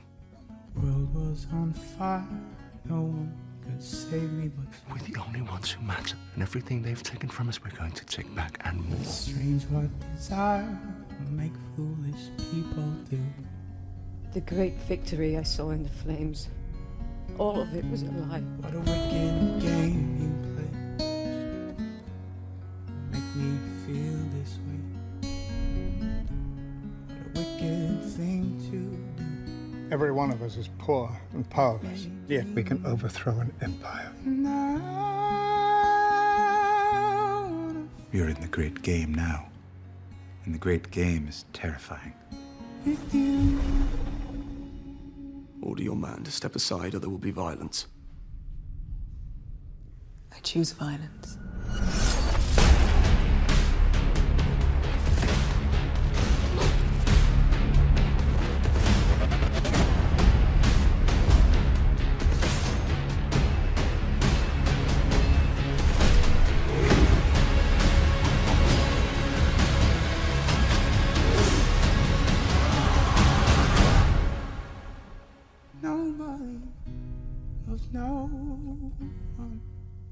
I've never been much of a fighter. Apologies for what you're about to see. All right, James, thank you for being on the Next Best Film Podcast. How are you doing today? I'm doing pretty good. Thank you very much for having me, Matt. All righty, man. So, season six, a couple days from now. Uh, we are in April right now. Winter is officially coming. Winter has come. Yes. So, there's a lot uh, in this new trailer. There's a lot in the uh, press materials that have been released. There's been a lot of quotes said by members of the cast. Let's break this down piece by piece here. The number one big question, and for everyone that's listening, by the way, I assume you guys know this, but I'm just going to throw it out there. Spoiler alert seasons one through five. Come on now. Get together if you haven't gotten uh, caught up at this point. The Wall, Jon Snow, season five. I mean, it just ended on like the craziest of craziest notes. Jon Snow is stabbed by the Brothers of the Night's Watch, orchestrated by Alliser Thorne, the final dagger being done by Olly. Of all freaking people, Olly. And Jon Snow, dead, alive, coming back. What's the deal? What's your take? He's dead as the whites that they fight. yeah, absolutely. So I'm with you on that. Everyone's been asking all year, is he really dead? Is he not dead? Listen, people, he's dead. He, there's there's no way that any man survives uh, that brutal of a stabbing. It, it's just, is he going to be brought back? I think they set it up for that uh, with the way that the, Melisandre departs from Stannis at the end of season five, where she goes to the wall. And if we're to believe that the God of Light has power beyond that of the uh, the, the seven gods or the drowned god or any other god within the Game of Thrones universe, the Red God I feel is gonna be able to bring him back if we go back to oh man, what is his name? The Ba- Beric Dondarrion. Beric Dondarrion. Season three, yeah. Mm-hmm. How he was able to be resurrected numerous times. However, what I think is going to be interesting is that whenever Beric Dondarrion was brought back, he lost a little bit of himself. Right. So if Jon Snow is to be brought back, what is he going to lose? I don't know. I mean, a lot of people have speculated, myself included, that Jon might be a little less honorable. He might be pissed off. He might be, you know, I, think vengeful, you know, and taking no BS from anybody. He'll be a one cold hearted bastard, no pun intended here. Uh, you know, I just have this feeling that, like, I mean, could you imagine how brutal? I mean, this is not out of the realm of possibility for the show, but could you imagine a scene where he just beheads Olly? Oh man, uh, a child. Yeah, exactly. Would Game of Thrones go that way? Oh, it would go that way. Incest, rape. Come on, there's not much the show won't touch. Beheading a child, though. Oh man, a and, child that everybody kind of wants to see get it too. That's the other thing. People hate this kid for what he did. Ah, man, but is he really wrong? I mean, because Jon, I think, uh, gave him a lot of leeway last season. He kept trying to tell him that siding with the Wildlings was the right thing to do. Winter was coming. There was a bigger threat there with the White Walkers. The White, the Night's Watch needed to band together with the Wildlings in order to hold them off. He he tried to tell him this, but the kid just didn't listen. I think we can go back to the part or, or earlier, like season. I guess was it season two when, or no, the end of season one when Ned is killed Mm-hmm. And Jon feels this rage that he wants revenge against those who killed his father. Yes. So you can go back to Olly, how Olly wants that revenge, no matter what people are telling him. Mm-hmm. He wants that. Jon luckily had, uh, oh, what was it, Grand Maester. Master Aemon. Maester Aemon. Yeah, yeah, Maester Aemon, and he said, "Kill the boy, John. Let the man be born." Jon isn't a master aim, Maester Aemon. No, of course not. Oh, Olly doesn't have that kind of direction where he's able to kind of separate that, that rage from what needs to be done. So I can understand where Olly's coming from, where he wants that vengeance and he sees Jon as that obstacle to get that vengeance that he feels he's entitled to, regardless of the bigger picture. So let's ask this question then: With Jon out of the way, does season six open with Alliser Thorne, the members of the Night's Watch that mutinied against Jon, and Olly? Taking revenge against the wildlings that are stationed at Castle Black. Yeah. Okay. Definitely. Wow. Do you think Tormund uh, suffers because of this? I think Tormund's going to flee. I could see them going north of the wall. Mm-hmm. Uh, because I forget whether or not they've been released south of the wall if they've like taken well there's too many of them to put inside castle black so they're definitely south of the wall yeah definitely so i could see them going south of the wall and kind of regrouping maybe taking over Castle Black launching some kind of offensive against the Night's Watch. Yeah, and they have the giant Wun Wun with them to do it too. I mean, yeah, they, I mean they've got they've got plenty of power to do it. Uh, they've got a united hatred, which is kind of like the only thing that unites the wild th- the wildlings against anything. Yeah, and they don't have Stannis to contend with anymore. It's just the the ragged band band of brothers that is the Night's Watch mm-hmm. that is going to probably boil down to a civil war between them. Yeah, I mean, I think it'll be interesting because on one hand, you have you have that scenario that could play out. You have another scenario which is Davos, Melisandre. Um, I guess Melisandre resurrecting Jon is probably something that the show has, in my opinion, also foretold. Davos, though, factoring into all this, I mean, in my opinion, the way I conceive is actually going is I think Davos is going to lead the charge. I think Davos is going to like assume command, realize there was a mutiny, and he, Dolorous Edd, a few others, they're going to prevent Jon's body from being burned, uh, which is what Alliser Thorne and his men are going to want to do because they're going to want Melisandre to probably resurrect him, but Melisandre is going to be so distraught over what happened with Stannis that she's going to think herself a fraud. She's going to be unsure of her own abilities. She probably won't. Eh, eh, eh, they'll try to buy him time, her time as well. Essentially, yeah. I think by by making a stand, and that's why in the trailer when you see Davos grab the sword and he says, "Apologize for what you're about to see," I think they're implying Davos is getting ready to you know kick some ass, pretty much. I can definitely see that, but my question is, and it escapes me, but are they privy to the fact that Beric Dondarrion was re- was resurrected by a Red Priest? They're not, but Melisandre was. But my question would then be, how would they know that, that that's even possible? Why would they even go to the to the extremes of defending the body if they don't even know resurrection's a possibility? Davos might uh, know this. Um, you know, it's funny. This is like the type of moment where you expect Samuel Tarly to just be like, "Oh, the Red God can resurrect. Don't you know this?" Like, it, it's like, "Oh, thanks, Sam, for knowing everything and having the answer to all of our problems." Uh, you know what? That's a good point. I don't know who brings that up actually as a point of contention. But you know, once again, we're we're just speculating over here as to what direction it can go all go in.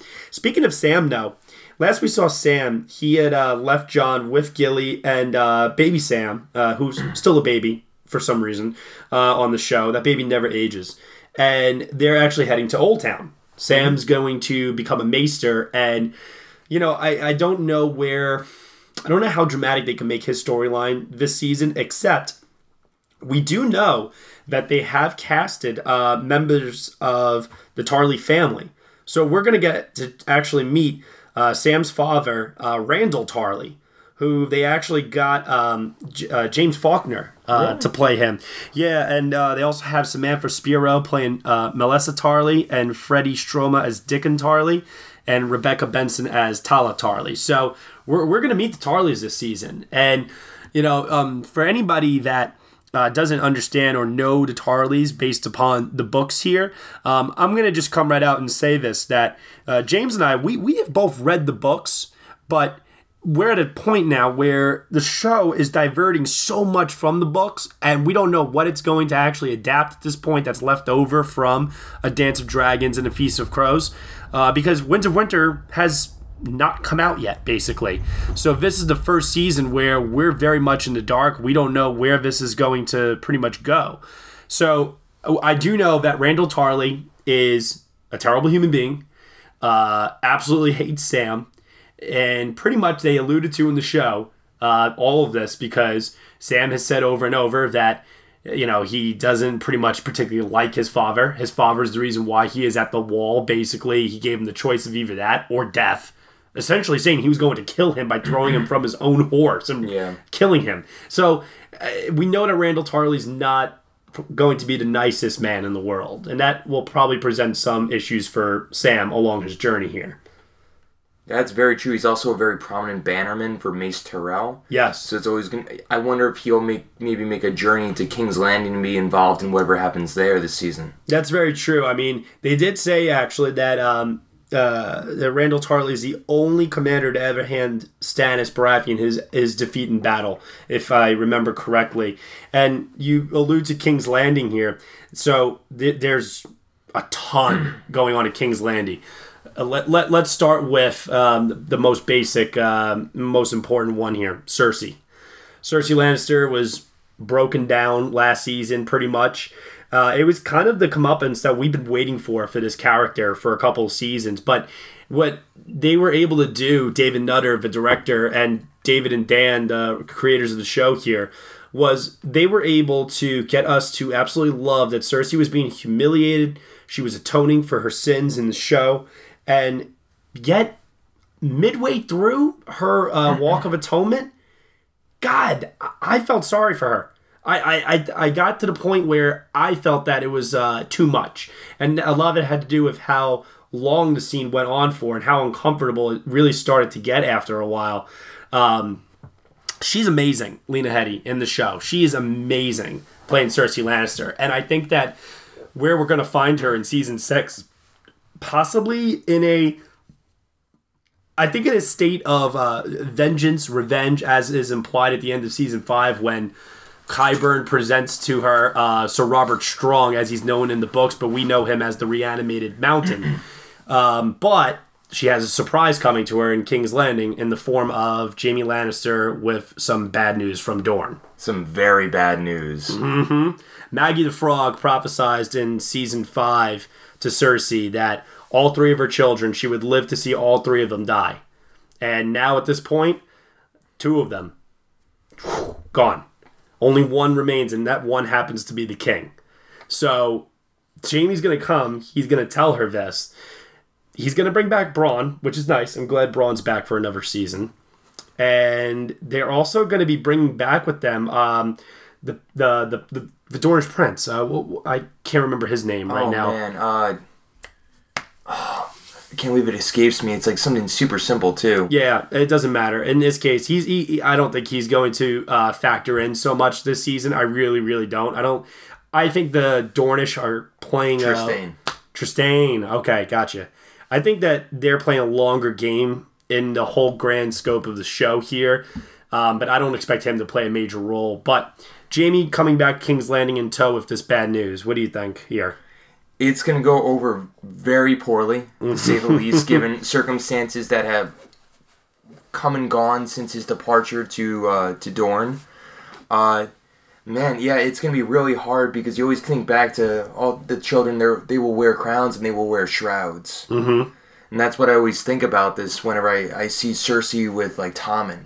Yeah. Like, what's going to happen? When is it going to happen? Is it going to happen as a result of her trying to protect him? I think that would be the biggest irony that that would cause it.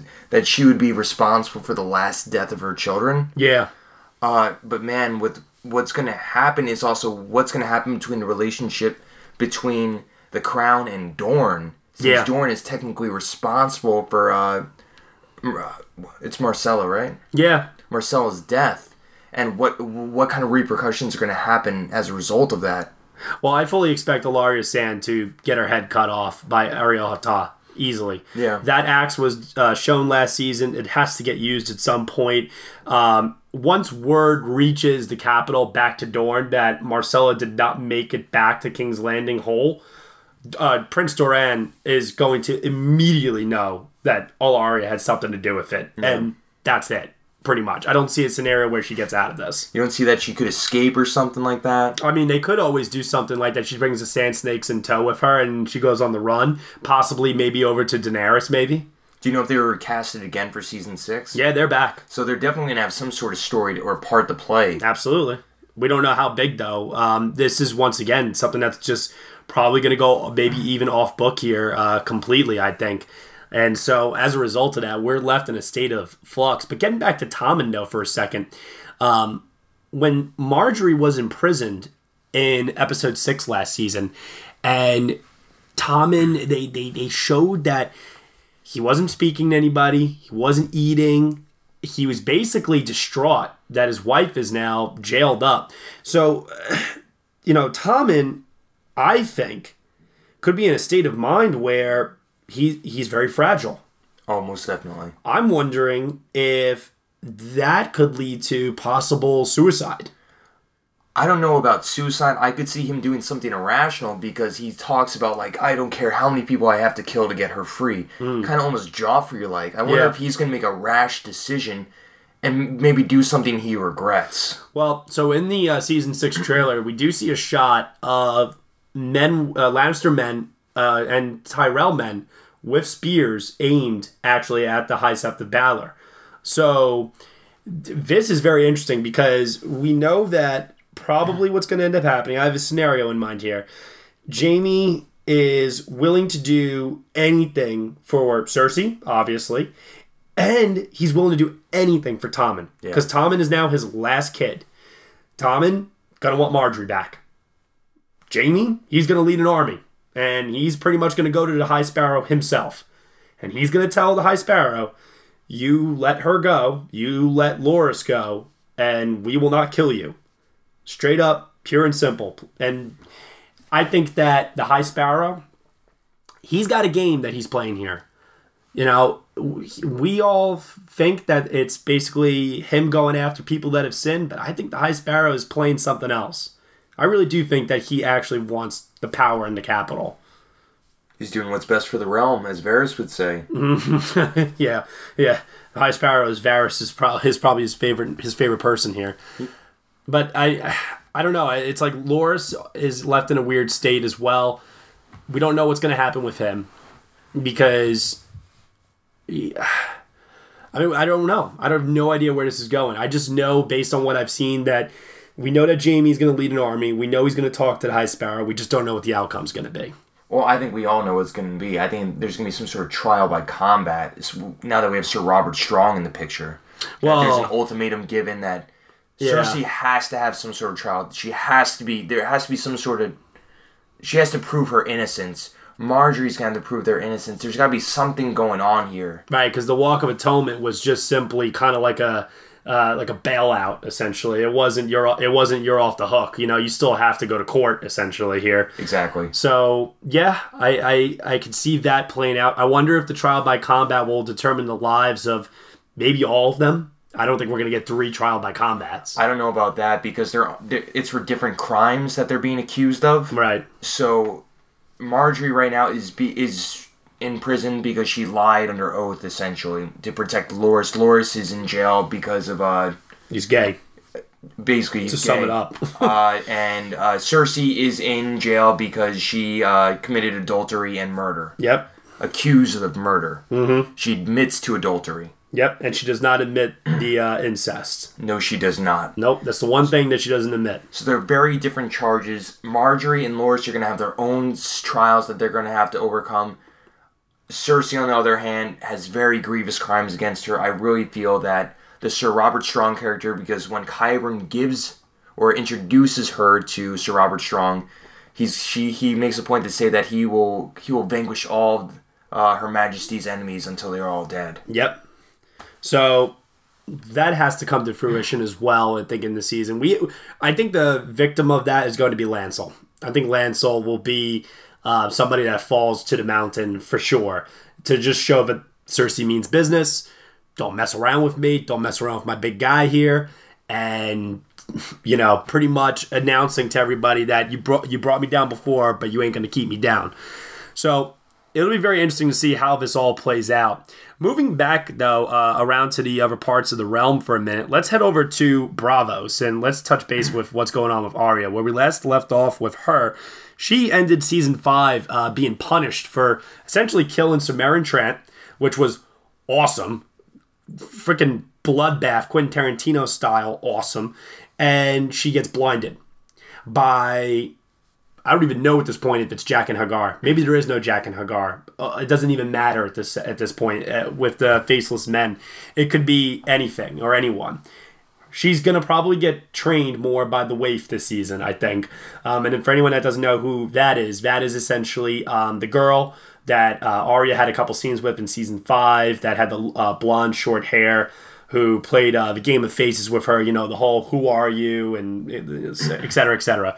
She was she was kind of nasty to her, and so I think that she's gonna get brutalized. She's gonna get beat up. She's gonna get brought down. She's gonna be scared. She's gonna she's gonna have a tough time. She's gonna have to learn to use her senses essentially uh, without the use of her eyes, and this will ultimately, I think, by the end of the season, make her even more deadly than what she is now.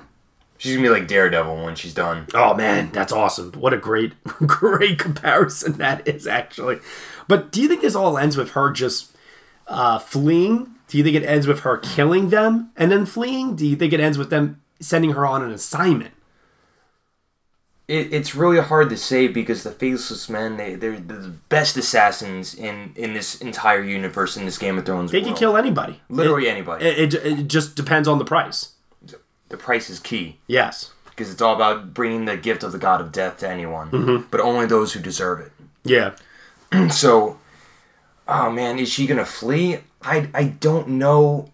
It's hard to say because I feel like she's nowhere strong enough to kill any of them. Uh, her draining hasn't been going on that long, so I don't know if she possesses the ability to do so.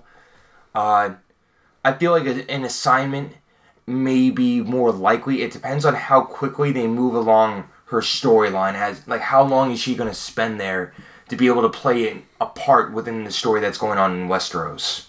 Yeah, she And- she definitely seems disconnected right now from all the other interconnected storylines, which is why I think an assigned assassination of somebody who either deserves it or simply is just a plot point to get her back into Westeros. I mean, you gotta look at it from a perspective of who would have a vendetta that would go to the Faceless Men and order an assassination of somebody else. You know, in my opinion, if I had to take a wild guess at something here like this, I would say Littlefinger seems like the type of person that would go to the Faceless Men, say, Tommen Baratheon, you know, this is the price for you to kill the king. I mean, just throwing ideas out there. Something that I just thought of right now is that I remember that. do you remember who they sent to the Bank of Braavos? Mace Tyrell. Who has enough money to hire a faceless man? Mace Tyrell. Mace Tyrell Mm. finds out what's going on in King's Landing, maybe consults a party to see if there's anything that they can do to help his plight. Kill the High Sparrow. Kill the High Sparrow, kill Tommen, get her daughter, who's the rightful queen. She's now on the throne of the Seven Kingdoms. Yeah, but it, yeah, but I don't know if Mace Tyrell is like a dark enough character established in the show to do that. They've kind of portrayed him as like a doofus. I think too much. I mean, unless if they really do news of his daughter and uh, his um, you know his son being in pri- uh, being imprisoned here really shakes him and p- puts him into action. I could, mm, that that's that's one I could see playing out here. That's definitely a tricky one for sure. Um, now, you know, I said I mentioned Littlefinger before. Littlefinger is all over the place. Last we saw him, he is in King's Landing. We last saw him in uh, episode six, I believe, talking with Lady Olenna Tyrell, making mention about the um, uh, the very special boy, which was a gift that he was going to present, and that boy turned out to be Lancel, which is what they used to basically imprison Cersei and conspire against her awesome uh, move there by him. He is somebody that is probably, in my opinion, the true villain of the entire series. I think that when all is said and done, when uh, Ramsay and all the other villains, and we'll get to this later, when all of them are taken care of, I think Littlefinger will be the ultimate bad guy still left standing. And he's been moving back and forth between King's Landing and also the North. So, what's going on in the North right now? Ramsay and Roose currently have Winterfell. However, now they don't have Sansa and they don't have Theon. They recently just took out Stannis Baratheon, all of his men, um, or whatever was left of his men after I think what was shown. I I, I, I think this. I think they defected to the Boltons. Yeah. A lot of them. Because the Bolton army was way, way big uh, by the end of uh, season five compared to the Stannis Baratheon army, I felt. So to me, it seemed like they probably defected over to that side. I mean, be on the winning side, right? So Ramsay doesn't have Sansa. He doesn't have Theon. Roose has Fat Walda, and he says that she's going to have a baby. From the way that's looking, looks like it's going to be a boy. Does this push Ramsay now over the edge? Ramsay's got a lot to kind of figure out as far as consolidating his power and his uh and basically who who's going to be the heir to uh to the Boltons because he was of course he's been a bastard up until he was legitimized by uh by Roose himself. Yep. so with a new baby in the picture, he's kind of lost what kind of legitimacy he has for keeping the North as an heir to Roose when he lost Sansa Mm-hmm. he's got he's got to he's got to figure out something to kind of keep his grasp of power. Yeah. Right now. Yeah. I mean, I don't know what that could be other than to bring the other Northern houses underneath his rule, because they did establish in season five that many members of the Northern houses are, you know, not so willing to bend a knee to someone that's not a Stark, essentially. A lot of loyal bannermen. And so if Sansa starts making the rounds to the Northern Bannermen in season six, maybe even Rickon uh, comes back into the mix with Osha, and we get Rickon back. Now Sansa and Rickon might be going to the Northern houses, rallying them together, trying to build up a resistance against the Boltons here.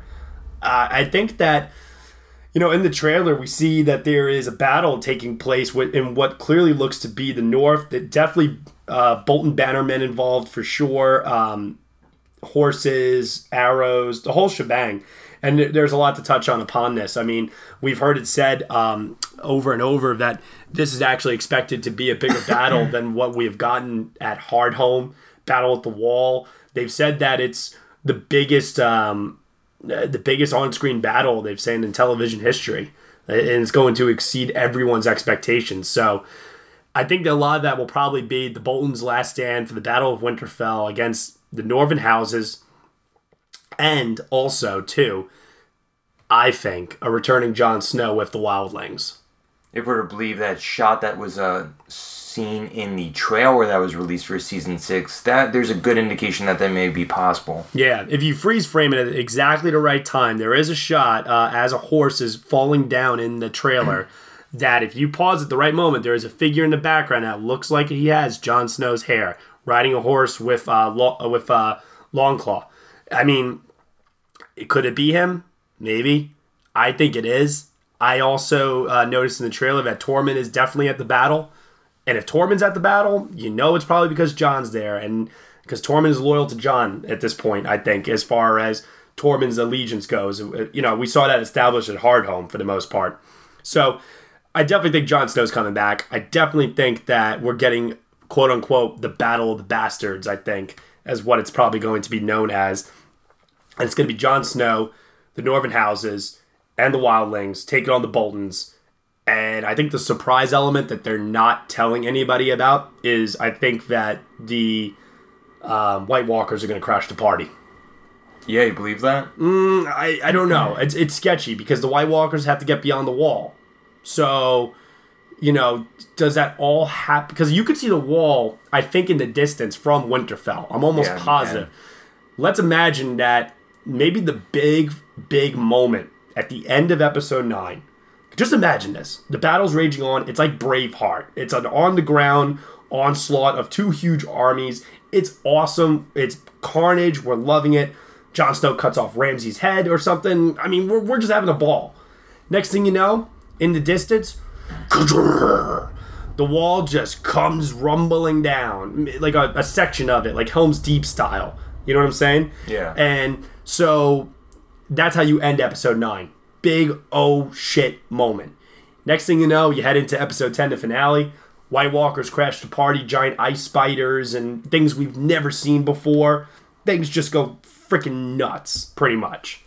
I mean, might be a little too much. you know, maybe I'm maybe I'm fantasy booking a little too hardcore here. I don't know, but it's one way that can all plan plan out. I think that uh, Sansa though being on the run with Theon is very interesting. Last we saw them, they were jumping from the wall at Winterfell. Pretty hot jump actually. Unless they landed in a huge pile of snow um, that was not ice, they could either be injured or maybe just very very slow on the run from Ramsay and his dogs. Now as we head into season six here, they run into Brienne. Oh man, uh, I guess that they, they may have they may have to at some point. Brienne's right there. We know she's right outside Winterfell. She kills Stannis, so she has to be in the general vicinity when they're escaping because they literally just jump the wall and run for it. So I can't imagine that Brienne wouldn't run into them because at that point, then what does Brienne do? What is her what is her story? So my prediction here is Sansa and Theon are on the run. Uh, Ramsay's men, not Ramsay himself, but R- Ramsay's men and uh, his dogs chasing after them. They catch up to the both of them.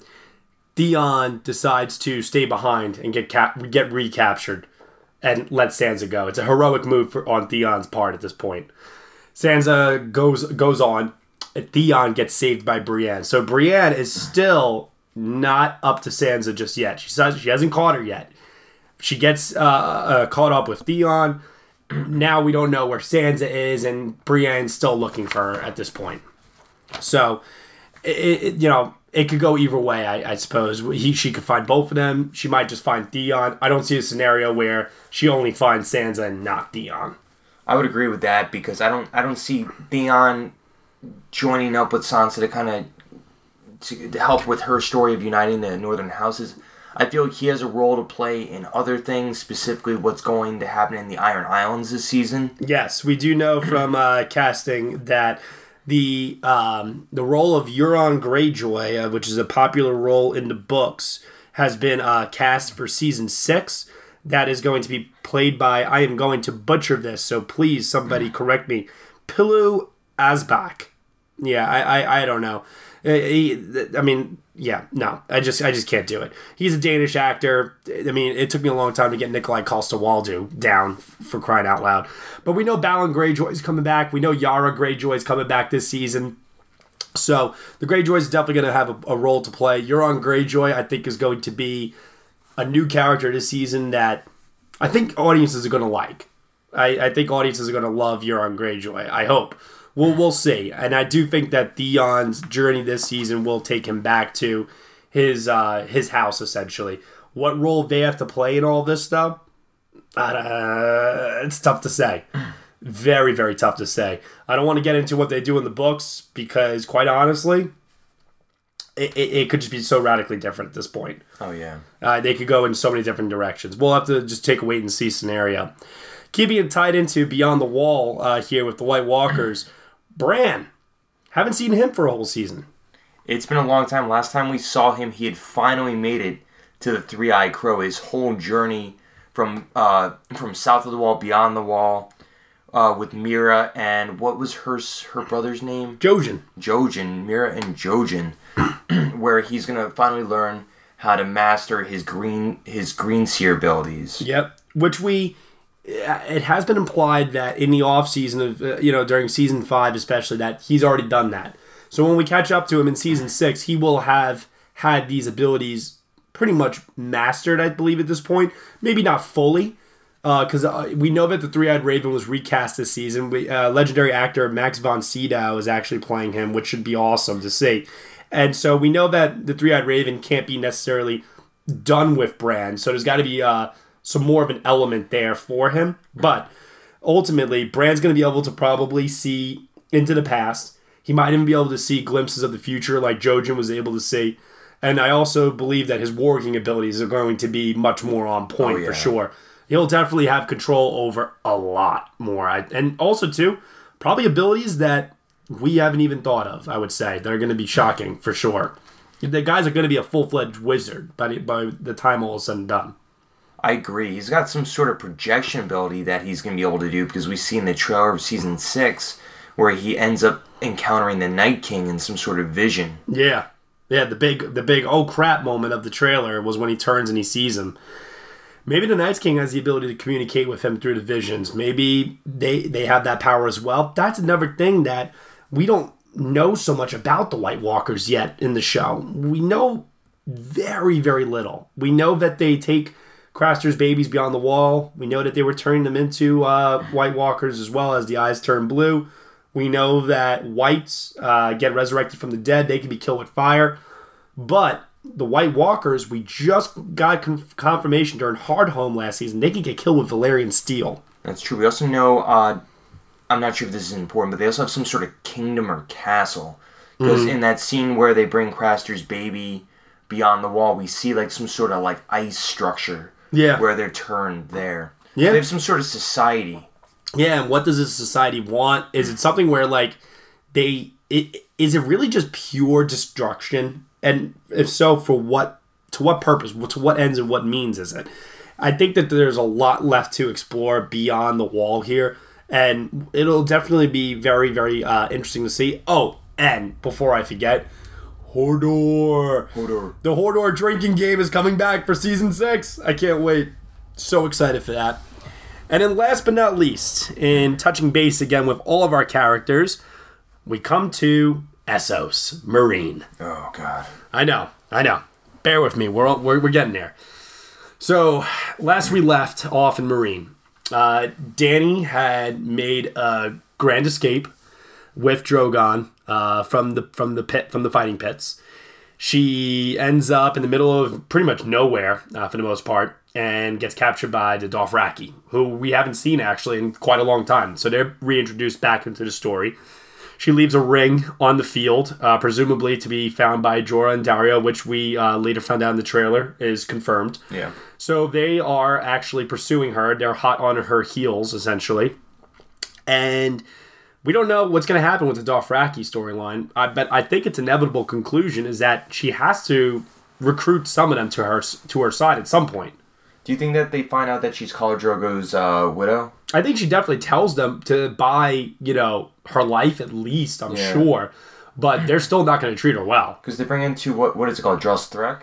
Uh, Do, uh, Vaes Dothrak. Vostok Threk. So I wonder if they're gonna probably bring her there because they uh, they bring her to be one of the uh, the old queens that they Okay. have there. Yeah. And uh, again, I feel like that's the original intention to bring her there, but then she's able to recruit somebody to her, to her, I guess, to her Khalasar, Mhm. you want to call it. Sure.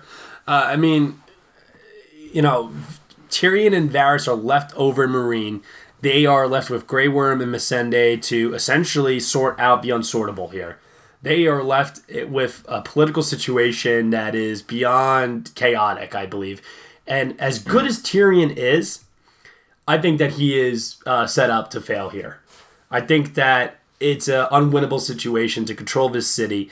And so the way I see this whole scenario playing out is Tyrion and Varys do the best they can to, to control the city. They can't control the city.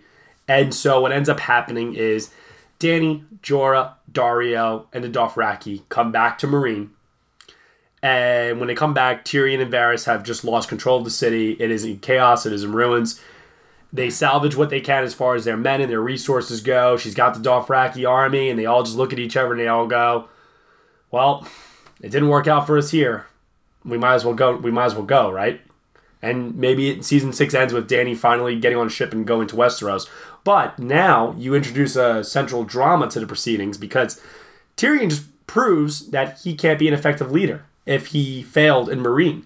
So Dany obviously wants to conquer the Seven Kingdoms, and that could cause some friction between the two. I know I'm, you know, obviously thinking pretty far ahead, and one thing has to lead to another for all this to occur. But I just don't see a scenario where they ha- stay Meereen for another season. I think that this has to be the season where they have to get out of there. It, it, it can't overstay its welcome. Yeah, I agree. They're, they're, I don't see them steadying the ship Mhm. or riding the ship in uh in Meereen. There's so much going on. The free cities are all after them. It's it's a huge, huge undertaking that uh, Tyrion would have to take over, and we've already learned that uh, people in Essos are not very kind to outsiders, especially people who don't get the culture. Yeah. Uh, yeah, they they got to get out of there at some point. I could see them maybe holding on because we still have to contend with the Sons of the Harpy. That's going to be something that uh, Tyrion's going to have to deal with. Uh, not to mention the dragons that are left behind. Two of well. them. Two of them are left behind. Yeah, I I don't know. Like, so the only reason why I can see Tyrion wanting to get the dragons free is if the chaos has become so uncontrollable that there's nothing left for them to do but to actually get them out. And to to what ends though? Like, they're they're uncontrollable. They're gonna release them and they're gonna just burn people, and we're gonna hope that. Like what? You know, I don't I don't see why they would have to unleash the dragons. And what what compelling reason is there to make them want to do it? Are, by who? Do you mean like Tyrion releasing them or someone else? Yeah, because in the trailer, there's a shot of Tyrion in the dragon uh, uh, under, underground lair, whatever you want to call it. Because you can see Varys standing on the stairs in the background, and he's got the torch, and he looks, and Tyrion's definitely under there. So I don't know, like if there's a compelling reason that would make them want to release them. I don't know if that so much indicates that he wants to release them, but we do know that he's fascinated by dragons. Yep. We learn as much when we see that shot of him in Old Valyria Mhm. with Jorah, and he sees the dragon fly over. I think it's more just experience what they are, but he's gonna have to figure out what to do with them because he can't leave them alone. Hmm. There, that's another problem he's got to deal with. I mean, on the flip side, maybe he's able to right the ship. Maybe something happens, or Varys has some sort of control that we don't know about in Essos that he's able to kind of do what he did in Westeros and kind of get his little birds to get into a into a row. Yeah, you know that's the other part of it too. Is what role does Varys have to play in all this, and what reach does he have in Meereen as far as his little birds go, and how that can aid them over there? There's there's a lot of factors. Um, hear me out on this too. uh, You know, just getting to the end here in our discussion now. There's the possibility of other returning characters. We already discussed Rickon, we discussed Osha, we discussed the Greyjoys. Um, we've heard that it's possible that uh, Sir Walder Frey, uh, infamous from the Red Wedding, uh, may be coming back this season. So, you know, th- there's uh, other possibilities to go with that. There is a very, very heavy, heavy rumor that the Hound is coming back this season and that the Hound is not dead, as was presumed at the end of season four. And that gets us into my favorite, favorite hype, hype, hype, hype, hype is theory. Oh my God, this is it. Ladies and gentlemen, this is the biggest theory of all time. James, explain it to them. What we what we're alluding to is Clegane Bowl. Get hype. Get hype is real. so what is alluded to is uh, that Sandor Clegane is not dead. Uh, there was a casting uh, for season six for Ian McShane. Yep. That he's me playing a character from the book, which is this this knight warrior turned uh, peaceful kind of hippie guy. Yep. As he says in an interview. And there's an allusion to that he makes in an interview that a character is going to come back that everybody thinks is dead but is not. So, a theory that is very popular on the internet is Cleganebowl, which is going to be the hound who is not dead, who has turned a new leaf, turned a new cloak, is going to come back as a pacifist who is going to fight for the uh, the faith militant. for the faith militant to fight uh, Sir Robert Strong in what is going to be known as Clegane Bowl, which is going to be the fight for Cersei's life and the fight for the faith militant. It's going to be the trial by combat. Oh, I'm so excited, Matt. I cannot wait for this. I will be forever, forever upset if I do not get this in my life. Because the Hound versus the Mountain ha- is something that is very popular amongst book fans and it is popular amongst uh, some show fans that wanted to see them do battle with each other uh, since season one when the two characters were first introduced in the show. Because they're just two big guys with brotherly history behind them. One character we absolutely like, one character we absolutely hate, and this storyline makes perfect sense to tie them all into each other. Ian McShane's casting, I think, is what proves it all together because in the books, Brienne uh, goes through the Quiet Isle and she encounters a priest who talks about Sandor Clegane and how um, he essentially died of his wounds. And now there is this like grave digger at the Quiet Isle who is burying the bodies for him, and he has the exact same uh, build as the Hound. And, and many book readers suspect that this actually is the Hound, and that when he says that uh, Sandor Clegane uh, was killed, he means basically in the sense that he was reborn, essentially. Uh, that, like James said, he turned over a new leaf. He is a man uh, that is now of a higher faith and believes in the faith militant. This is why everyone believes that the faith militant will call upon um, this man, uh, possibly Ian McShane, uh, to get you know Sandor to fight for them. Because when you really think about it, there's nobody in King's Landing that's an established character that would fight on their side against Cersei. Not Loras, not Jaime, uh, Bronn. Like, there's nobody. Nobody that we know of yet. Yeah, well, yeah. I mean, there's always someone that could be introduced. So, you know, you have to look at it from the perspective of if this casting is correct and if Ian McShane's comments are correct, and everyone wants to think it's alluding to Jon Snow, but I really do believe that they left it ambiguous enough in the show with the Hound and Arya leaving him that unless if you see the character die, he's not really dead. Stannis excluded. We know that Stannis is dead. Unfortunately, uh, it it mm, yeah, the one true king. What is dead may never die. Stannis the Manus. Oh God. So in this particular case, though, I do believe that the Hound is alive. I think enough time has passed now after um, a season and what will presumably be maybe even a half a season of this, where we'll get the Hound. Uh, he will come back into the show. Maybe they won't do Clegane Bowl this season. Maybe it will be set up for next season. But in any event, even if this is something that the books, even if this is something that George R. R. Martin is never going to do in the books, David and Dan have said that they're diverging and they're doing pretty much their own thing at this point while keeping some of the basic plot points the same. This could just be total fan service. I agree. I mean, everything you said, it's, it seems pretty accurate to me as far as it just makes sense. It does. It, it, it, it, there's so many factors that lead to it and making it believable that like i said i will forever be disappointed if it doesn't follow through on it and it doesn't actually end up happening. I'm going to uh, end this discussion now though because we have talked about season six and our upcoming excitement for it to death but i'm going to uh, leave it off with a couple of choice quotes from some members of the cast about season six. This one comes from Emilia Clarke.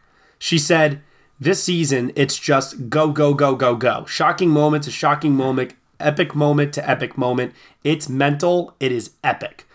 Liam Cunningham, who plays Davos, this is going to be a tough season to watch. And when is it not ever on Game of Thrones? And then Sophie Turner said that so many characters' paths intertwined this season, alluding to how if you thought in season five, Tyrion and Dany meeting up, Um, you figure you had, um, you know, Sansa going over to Winterfell, meeting up with Ramsay. There were a lot of like intersecting storylines last season. Supposedly, we're going to be getting even more of that.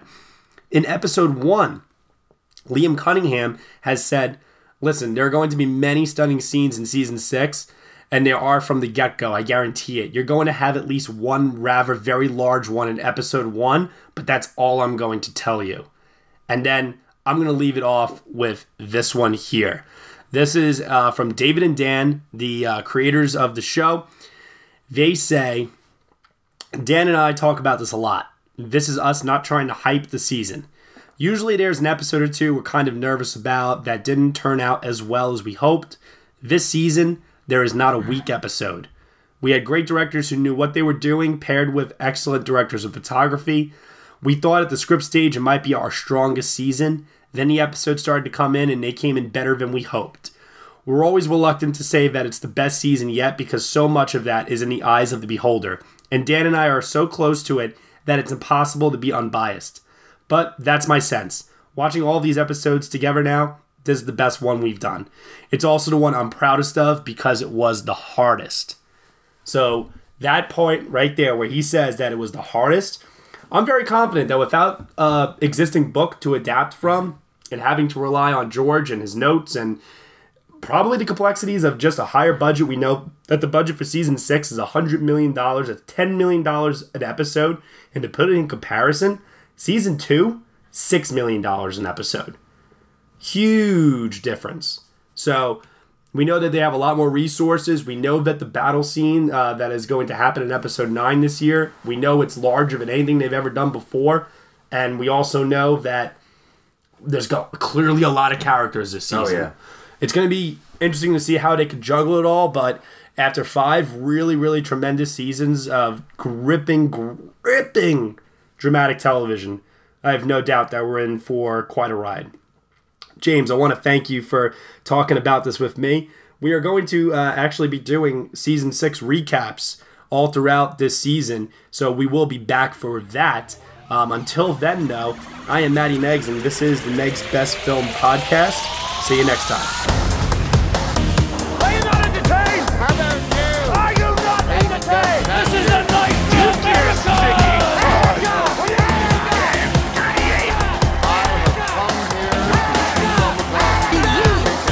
Good day, sir. Step into the world of power, loyalty, and luck. I'm gonna make him an offer he can't refuse. With family, cannolis, and spins mean everything. Now, you wanna get mixed up in the family business. Introducing The Godfather at ChumbaCasino.com. Test your luck in the shadowy world of The Godfather slot. Someday, I will call upon you to do a service for me. Play The Godfather now at ChumbaCasino.com. Welcome to the family. No purchase necessary. VGW Group. Void where prohibited by law. 18 plus. Terms and conditions apply.